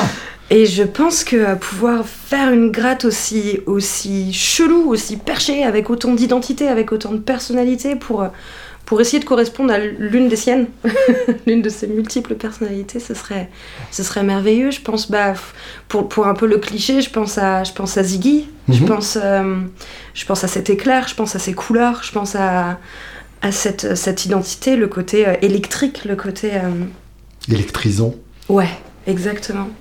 Et une identité très forte, qu'elle soit dans les, dans les couleurs, dans les formes, dans son mouvement, dans, et dans les idées qu'il exprime. Je pense que j'aimerais un jour pouvoir faire une guitare qui exprime autant que, que ce qu'il a pu exprimer dans un de ses albums, quoi. Je suis pas fan de tous ses albums, il y en a quand même que j'écoute plus fréquemment que d'autres. Je suis sûr que même lui euh, n'était pas fan Mais, de tous ses ouais, albums. Ouais, très probablement. Mais ouais, si je pouvais faire une gratte pour Bowie, ce serait merveilleux. Bon. Voilà, euh, paix, paix à son âme. Ce sera pas demain à la veille. Non, priori, mais il est mais... pas mort. Il est pas mort. Pas mort dans ma tête. En tout cas. Non, bah non. He's still dancing in the street. Il y a, il y a pas. Avec euh, Mick. Euh... Avec le fameux Mick. Oh, ce clip. Et c'est tenu merveilleux. Ne cherchez pas ce clip non, sur YouTube. Euh... C'est... Et alors, il y a des shreds de ce clip. c'est... Et c'est là que la vie prend tout son ah, sens. C'est complètement et puis c'est merveilleux. C'est... Oui, bien sûr. Mais non, mais je vois, je vois pas l'intérêt pour David Bowie de mourir. Enfin, ça, ça n'a pas de sens. Il a mis chaque album, il mettait dix ans dans la vue à, à tout le reste. Enfin, bien chaque... sûr. C'était incroyablement novateur. Mais jusqu'à Black Star, enfin. Oui, exactement. Je, et même, j'irais plus loin, jusqu'à l'E P No Plan, qui est sorti euh, après Black Star, avec euh, des inédits dessus. C'est... Écoutez l'E P euh, No Plan. C'est fou. C'est complètement fou. Il, ça va encore un peu plus loin que Black Star. Il, enfin, merde, écoutez Bowie, quoi. euh, pas Buddha of Suburbia, pas Black and White Noise, mais, mais, mais le reste, oui, bien sûr. Mm-hmm. Euh, pour finir, tous les deux, trois albums chacun sans la vie euh, de laquelle n'aurait pas de sens euh, serait une erreur, un errement et, et ainsi de suite. Shifumi pour qui commence ? Voilà. Shifumi. Shifumi. Trop fort. Alors okay. Ils viennent de faire successivement deux ciseaux, deux pierres et deux feuilles. Ils sont aussi cons l'un que l'autre. Le, proba- le problème c'est qu'on partage un cerveau. Un cerveau pour deux. Allez, Shifumi. Non mais c'est pas possible. Ils sont repartis sur le même site. Shifumi. Allez, ok. Et vous avez, oh. ouais, c'est ça, vous avez pas décidé. On n'a même pas décidé qui commençait le celui voilà, qui voilà, voilà. Bon, euh, ok, je dirais Simon Garfunkel, euh, Sound of Silence, qui m'a beaucoup, que j'ai énormément écouté, notamment en voiture quand mm. j'habitais dans le Nord, je faisais énormément de route tous les jours. Sound of Et Silence, album... qui est le deuxième album. Ouais. Le, le premier, c'est Wednesday Morning three a.m.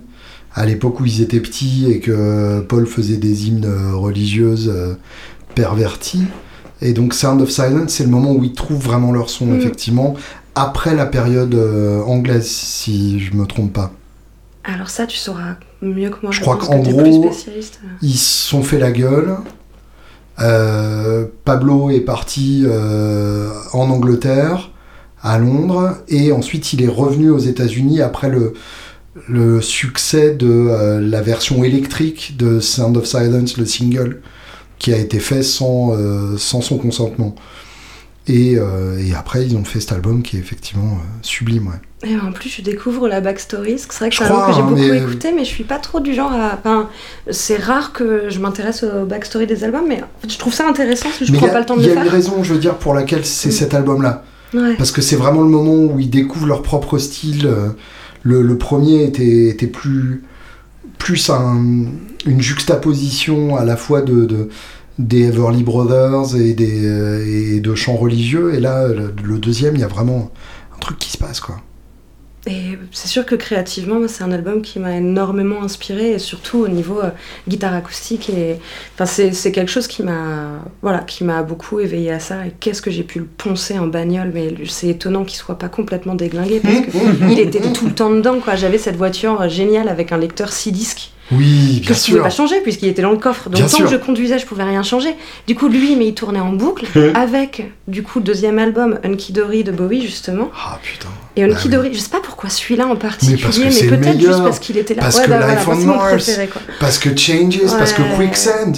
Ça, euh, enfin, merde. Et je les connaissais par cœur ces deux albums, et je sûr. gueulais dans ma bagnole. Mais qu'il y a des gens avec moi ou pas, mais qu'est-ce que j'ai pu hurler dans cette caisse. On parle jamais de Cooks. Mais quelle chanson. Ah oui. Cet album-là, oui, il rend oui, dingue.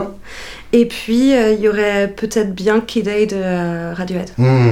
Que, euh, qui sort complètement des deux albums d'avant, qui est très différent et qui sort aussi des albums de Radiohead précédents, oui, celui-ci. Complètement. Et je pense que ça marque un tournant un petit peu dans leur euh, carrière musicale et de, enfin un tournant, je sais pas. Chaque album c'est un tournant dans leur carrière. En même temps, c'est un peu compliqué, mais ouais, jusque là. Celui-là, là, quand même. Justement, euh, OK Computer était le l'aboutissement des, des deux précédents mmh. et là à ce moment-là ils ont dit euh, ils balai quoi. Qu'on va ailleurs quoi. Exactement, et ça moi c'est le moment où j'ai vraiment adoré Radiohead. Mmh. C'est-à-dire qu'avant j'aimais déjà bien euh, voilà, les, les Karma Police et tout, évidemment quand j'étais petite j'adorais cette chanson, mais, euh, mais, mais là, là Kid A, celui-là c'était euh, la claque quoi. Donc voilà, ça ce serait mes trois, mes trois ok. Alors le premier ça va être un groupe qui est pas très connu, c'est Patine de, Bear, euh, de B R N S du coup. Enfin, ok. Donc B R N S c'est un groupe euh, belge qui, euh, qui a commencé il y a, il y a quoi, il y a douze treize ans de ça, mm-hmm. qui, sont, qui aujourd'hui d'ailleurs bah, ils sont séparés quoi. C'est tant qu'à faire. Non mais voilà, non mais en fait c'est... Euh, c'est... Ils risqueraient d'avoir du succès autrement, donc c'est dommage. Non mais ils continuent, c'est juste que bon, euh, la, la vie a fait son, son chemin j'imagine. Mm-hmm. Bref... Euh, Et donc cet album-là, c'est, euh, ça va être un mélange de, de rock psychédélique et très mélancolique. Mmh. C'est concrètement de la musique de dépressif. Très bien. Mais d'une beauté. Mmh. C'est des paysages sonores, des textures dans tous les sens. Il peut y avoir des passages autant mélodiques que bruitistes. Il y a des approches mmh. rythmiques de tous les côtés. C'est les arguments que j'amène, mais avant tout, c'est l'émotion quoi, que, qu'il peut y avoir dans énormément de, de ces morceaux. Et des, c'est, euh, ça peut... plonger dans un état très méditatif et permettre de faire beaucoup d'introspection. Et c'est... Je je saurais pas comment le décrire. Enfin, c'est vraiment un de mes albums qui, qui a révélé le plus de choses en moi. Quoi. Ok, c'est très bien. Vraiment, ouais, rien à jeter dedans. Enfin, les, les mecs, ils, ils arrivent à faire un truc beau avec des mélodicas. Je sais pas si, si on se rend compte. Ah mais ouais, mais on, on parle pas assez du mélodica. Dans Tom Waits, le mélodica est important. Oh oui, ok, oui. Dans le générique de Bluey, le mélodica est important. Dans celui de The Office aussi. Mais bien sûr. Mais grave, mais complètement. C'est vrai. Ça. Mais c'est vrai. C'est vrai. Montons un C D compilation du, du Mélodica. Faut faire un podcast. Réhabilitation du Mélodica. Mais oui, un podcast mél- Mélodica Obsession. Génial. Ok, très bien. Ensuite, c'est vraiment dur comme question parce qu'il y en a trop que je veux caser. Je sais. Non mais c'est ça, c'est trop compliqué. C'est... Mais la contrainte est mais, intéressante. Mais en même temps, dans les trucs les formateurs aussi, il va y avoir. Euh, euh, c'est qui regroupe pas mal de trucs en plus. Euh, G-Louse in the Comatarium de Mars Volta. Oui, bien sûr. Parce que c'est le premier album, euh, celui-là. Le premier ou le deuxième, je sais plus. Celui où il y a la tête euh, dorée. Exactement, sur, ouais. une genre, euh, sur un genre de platine qui envoie de la lumière par la bouche. C'est le premier, ok. Alors déjà, celui-là, parce que pour le coup, c'est vraiment mon préféré. Mais en plus, pour le fait qu'il y a Flea des Red Hot dessus et qu'il y a euh, John Frusciante oui. à un moment aussi. Je sais plus sur quel passage il est. Je sais, alors je sais très bien sur quel morceau il y a Omar Rodriguez Lopez, donc le guitariste de Mars Volta, sur Red Hot, mais je sais plus dans, à quel moment John Frusciante intervient chez Mars Volta. Il y a eu du mélange, quoi. Il y a eu du mélange, mais cet album, déjà, c'est, euh, c'est la... un des rares albums concept que, que je connaisse dans des groupes assez gros, quoi. Mm-hmm. Où quand même le, le principe c'est, c'est un mec qui s'est piqué, euh, qui, pas qui s'est piqué mais qui a consommé de la morora de manière récréative mmh. et euh, qui part dans un coma quoi. Et ils ont développé ça tout au long de, de leur album jusqu'à, jusqu'à sa mort d'ailleurs. Mais excellent. Euh, c'est il y, y a de tout, c'est il y, y a de tout. C'est marrant parce que je l'avais euh, quand, quand c'est sorti je bossais pour un fanzine donc je l'avais reçu et j'avais pas compris à l'époque. Et récemment je suis devenu complètement fan de At The Drive-In. Très en retard, hein, euh, faut, faut le reconnaître, mais, euh, mais du coup, euh, tu me donnes envie de, de, de me repencher sur cet album-là. Ouais, mais si t'écoutes en fait d'entrée, t'as son, le, le premier morceau Son et Lumière, où t'entends les premiers arpèges, c'est une ambulance qui arrive, mmh. les pêches, enfin, pendant l'âme quoi, mais bref, euh, toutes les, les, les coups que t'as mis en place, c'est le euh, ils ont voulu retransmettre le son du, dépri- du défibrillateur quoi. Mmh, ouais. Ils sont allés hyper loin dans, dans le côté figuratif et après ça part complètement en couille quoi et euh, donc excellent. Euh, c'est ça, il y a beaucoup de morceaux d'ailleurs qui font référence euh, où, pendant les derniers moments de lucidité de de la personne dont je ne connais absolument pas le nom mmh. qui fait référence aux, aux visions qu'il a eues sous Morora pendant son coma quoi mmh. et qu'il a qu'il a donné à ses collègues quoi et c'est c'est b- vraiment la base intégrante de de l'album quoi. Excellent. C'est je trouve ce, ce truc incroyable et ça a beaucoup joué dans mon amour de la musique progressive, mmh. sans être de la musique technique. Ouais. Bien qu'il y ait de la technique, il y, y a un côté vraiment très, euh, très à l'arrache, quoi. Il y, y en a partout dans Mars Volta. Ah, mais Rodriguez Lopez, de toute façon, c'est le, c'est le chef de ça. C'est, y a, y en a... c'est le mec qui fait des trucs ultra complexes en termes euh, musicaux, mais pas techniques. C'est ça. Et c'est, c'est, c'est génial, c'est le punk du, du progressif, quoi. Mais c'est exactement ça. Et euh, c'est génial, quoi. C'est, bref. Et un petit troisième. Et un petit troisième, c'est là où c'est compliqué. Est-ce que... Bon, j'ai déjà parlé du, du rock progressif et des côtés psychédéliques, donc on va peut-être aller ailleurs. Je vais pas annoncer un Radiohead que tu m'as fait découvrir. C'est une manière de le placer, bien bon. Non, mais voilà, mais euh, ça c'est assez récent, mais euh, dans, euh, dans tout ce qui est Neo Soul mm-hmm. actuel, on va dire euh, Choose Your Weapons de Hiatus Kaiyote. Ok. Qui euh, est un album complètement taré quoi, où c'est, c'est des mecs, c'est juste des, des geeks de la musique qui sont divisés en fin d'album et ils font des, des références un petit peu tout. C'est, c'est, ce serait compliqué à expliquer en fait, on va, on va avoir euh, cette approche prog mm-hmm. dans, dans de la Neo Soul, où ils vont faire des structures à la con, des, pla- des, des, des signatures et des placements rythmiques à la con, mm-hmm. mais pour autant ça groove. Oui, d'accord. Ça groove, ça va chercher loin harmoniquement, alors que c'est pas ce qu'ils ont cherché à faire en fait, c'est juste qu'ils ont vibé quoi. Mmh. Et il va y avoir des arrangements dingues, des, des apports, euh, je pense notamment à la batterie, euh, où il va chercher plein de percussions dans son jeu et plein de manières décalées de, de, d'accompagner quoi. Ouais. Et il y a vraiment, euh, pas mal de, de notions de, d'arrangement et d'accompagnement qui sortent du cadre en fait, qui vont chercher un petit peu out of the box. Et je trouve ça génial. Et puis la chanteuse qui peut faire des trucs euh, complètement tarés, quoi, qui va caser des harmonies à la con, qui va chanter alors qu'elle a la voix complètement pétée, mais qui va faire des textures magnifiques. Euh, voilà. Et c'est un album où il n'y a, a pas de guitare, quoi. Ok. Et, euh, et je suis passionné par cet album, quoi. Il est euh, génial. Et ça reste assez moderne, puisqu'il y a, il va y avoir beaucoup de synthé pour avoir plein de textures mm-hmm. dans tous les sens. Et ouais, c'est incroyable. Et puis un morceau qui est hommage à Miyazaki. Donc voilà. Très bien. Donc tout est dans tout et inversement. Merci, John. Avec grand plaisir. Merci, Merci à toi. Merci, Julien. À Julien Psy.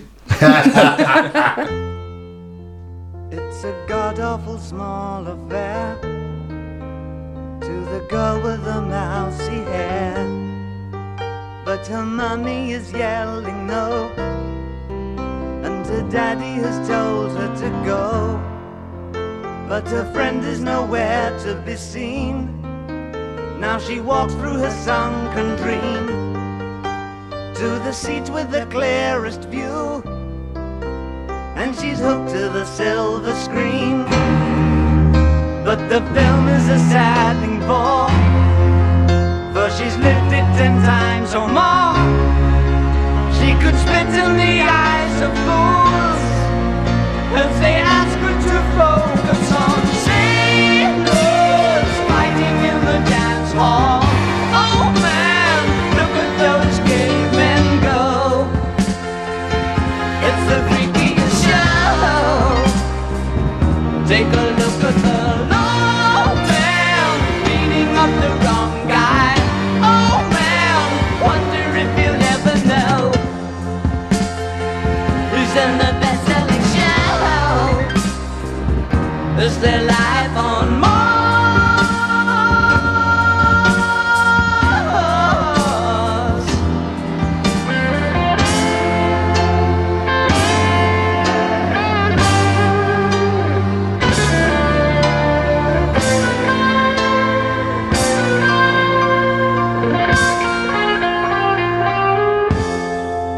It's on America's tortured brow that Mickey Mouse has grown up a cow.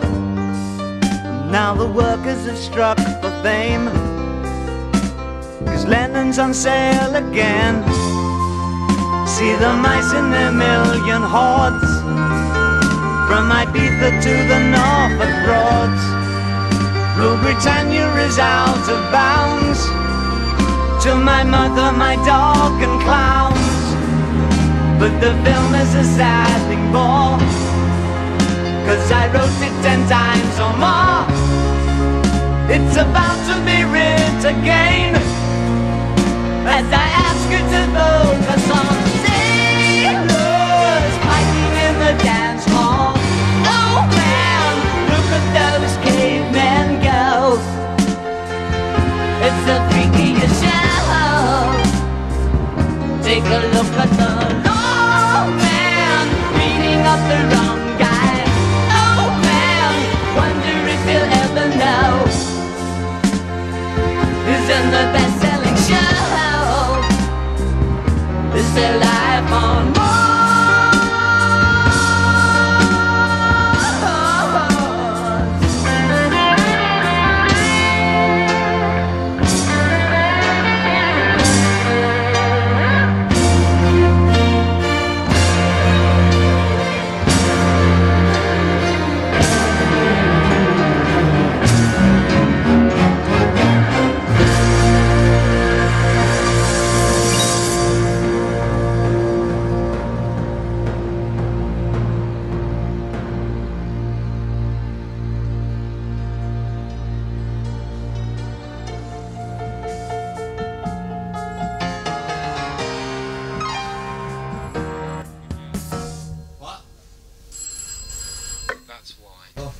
Bastard.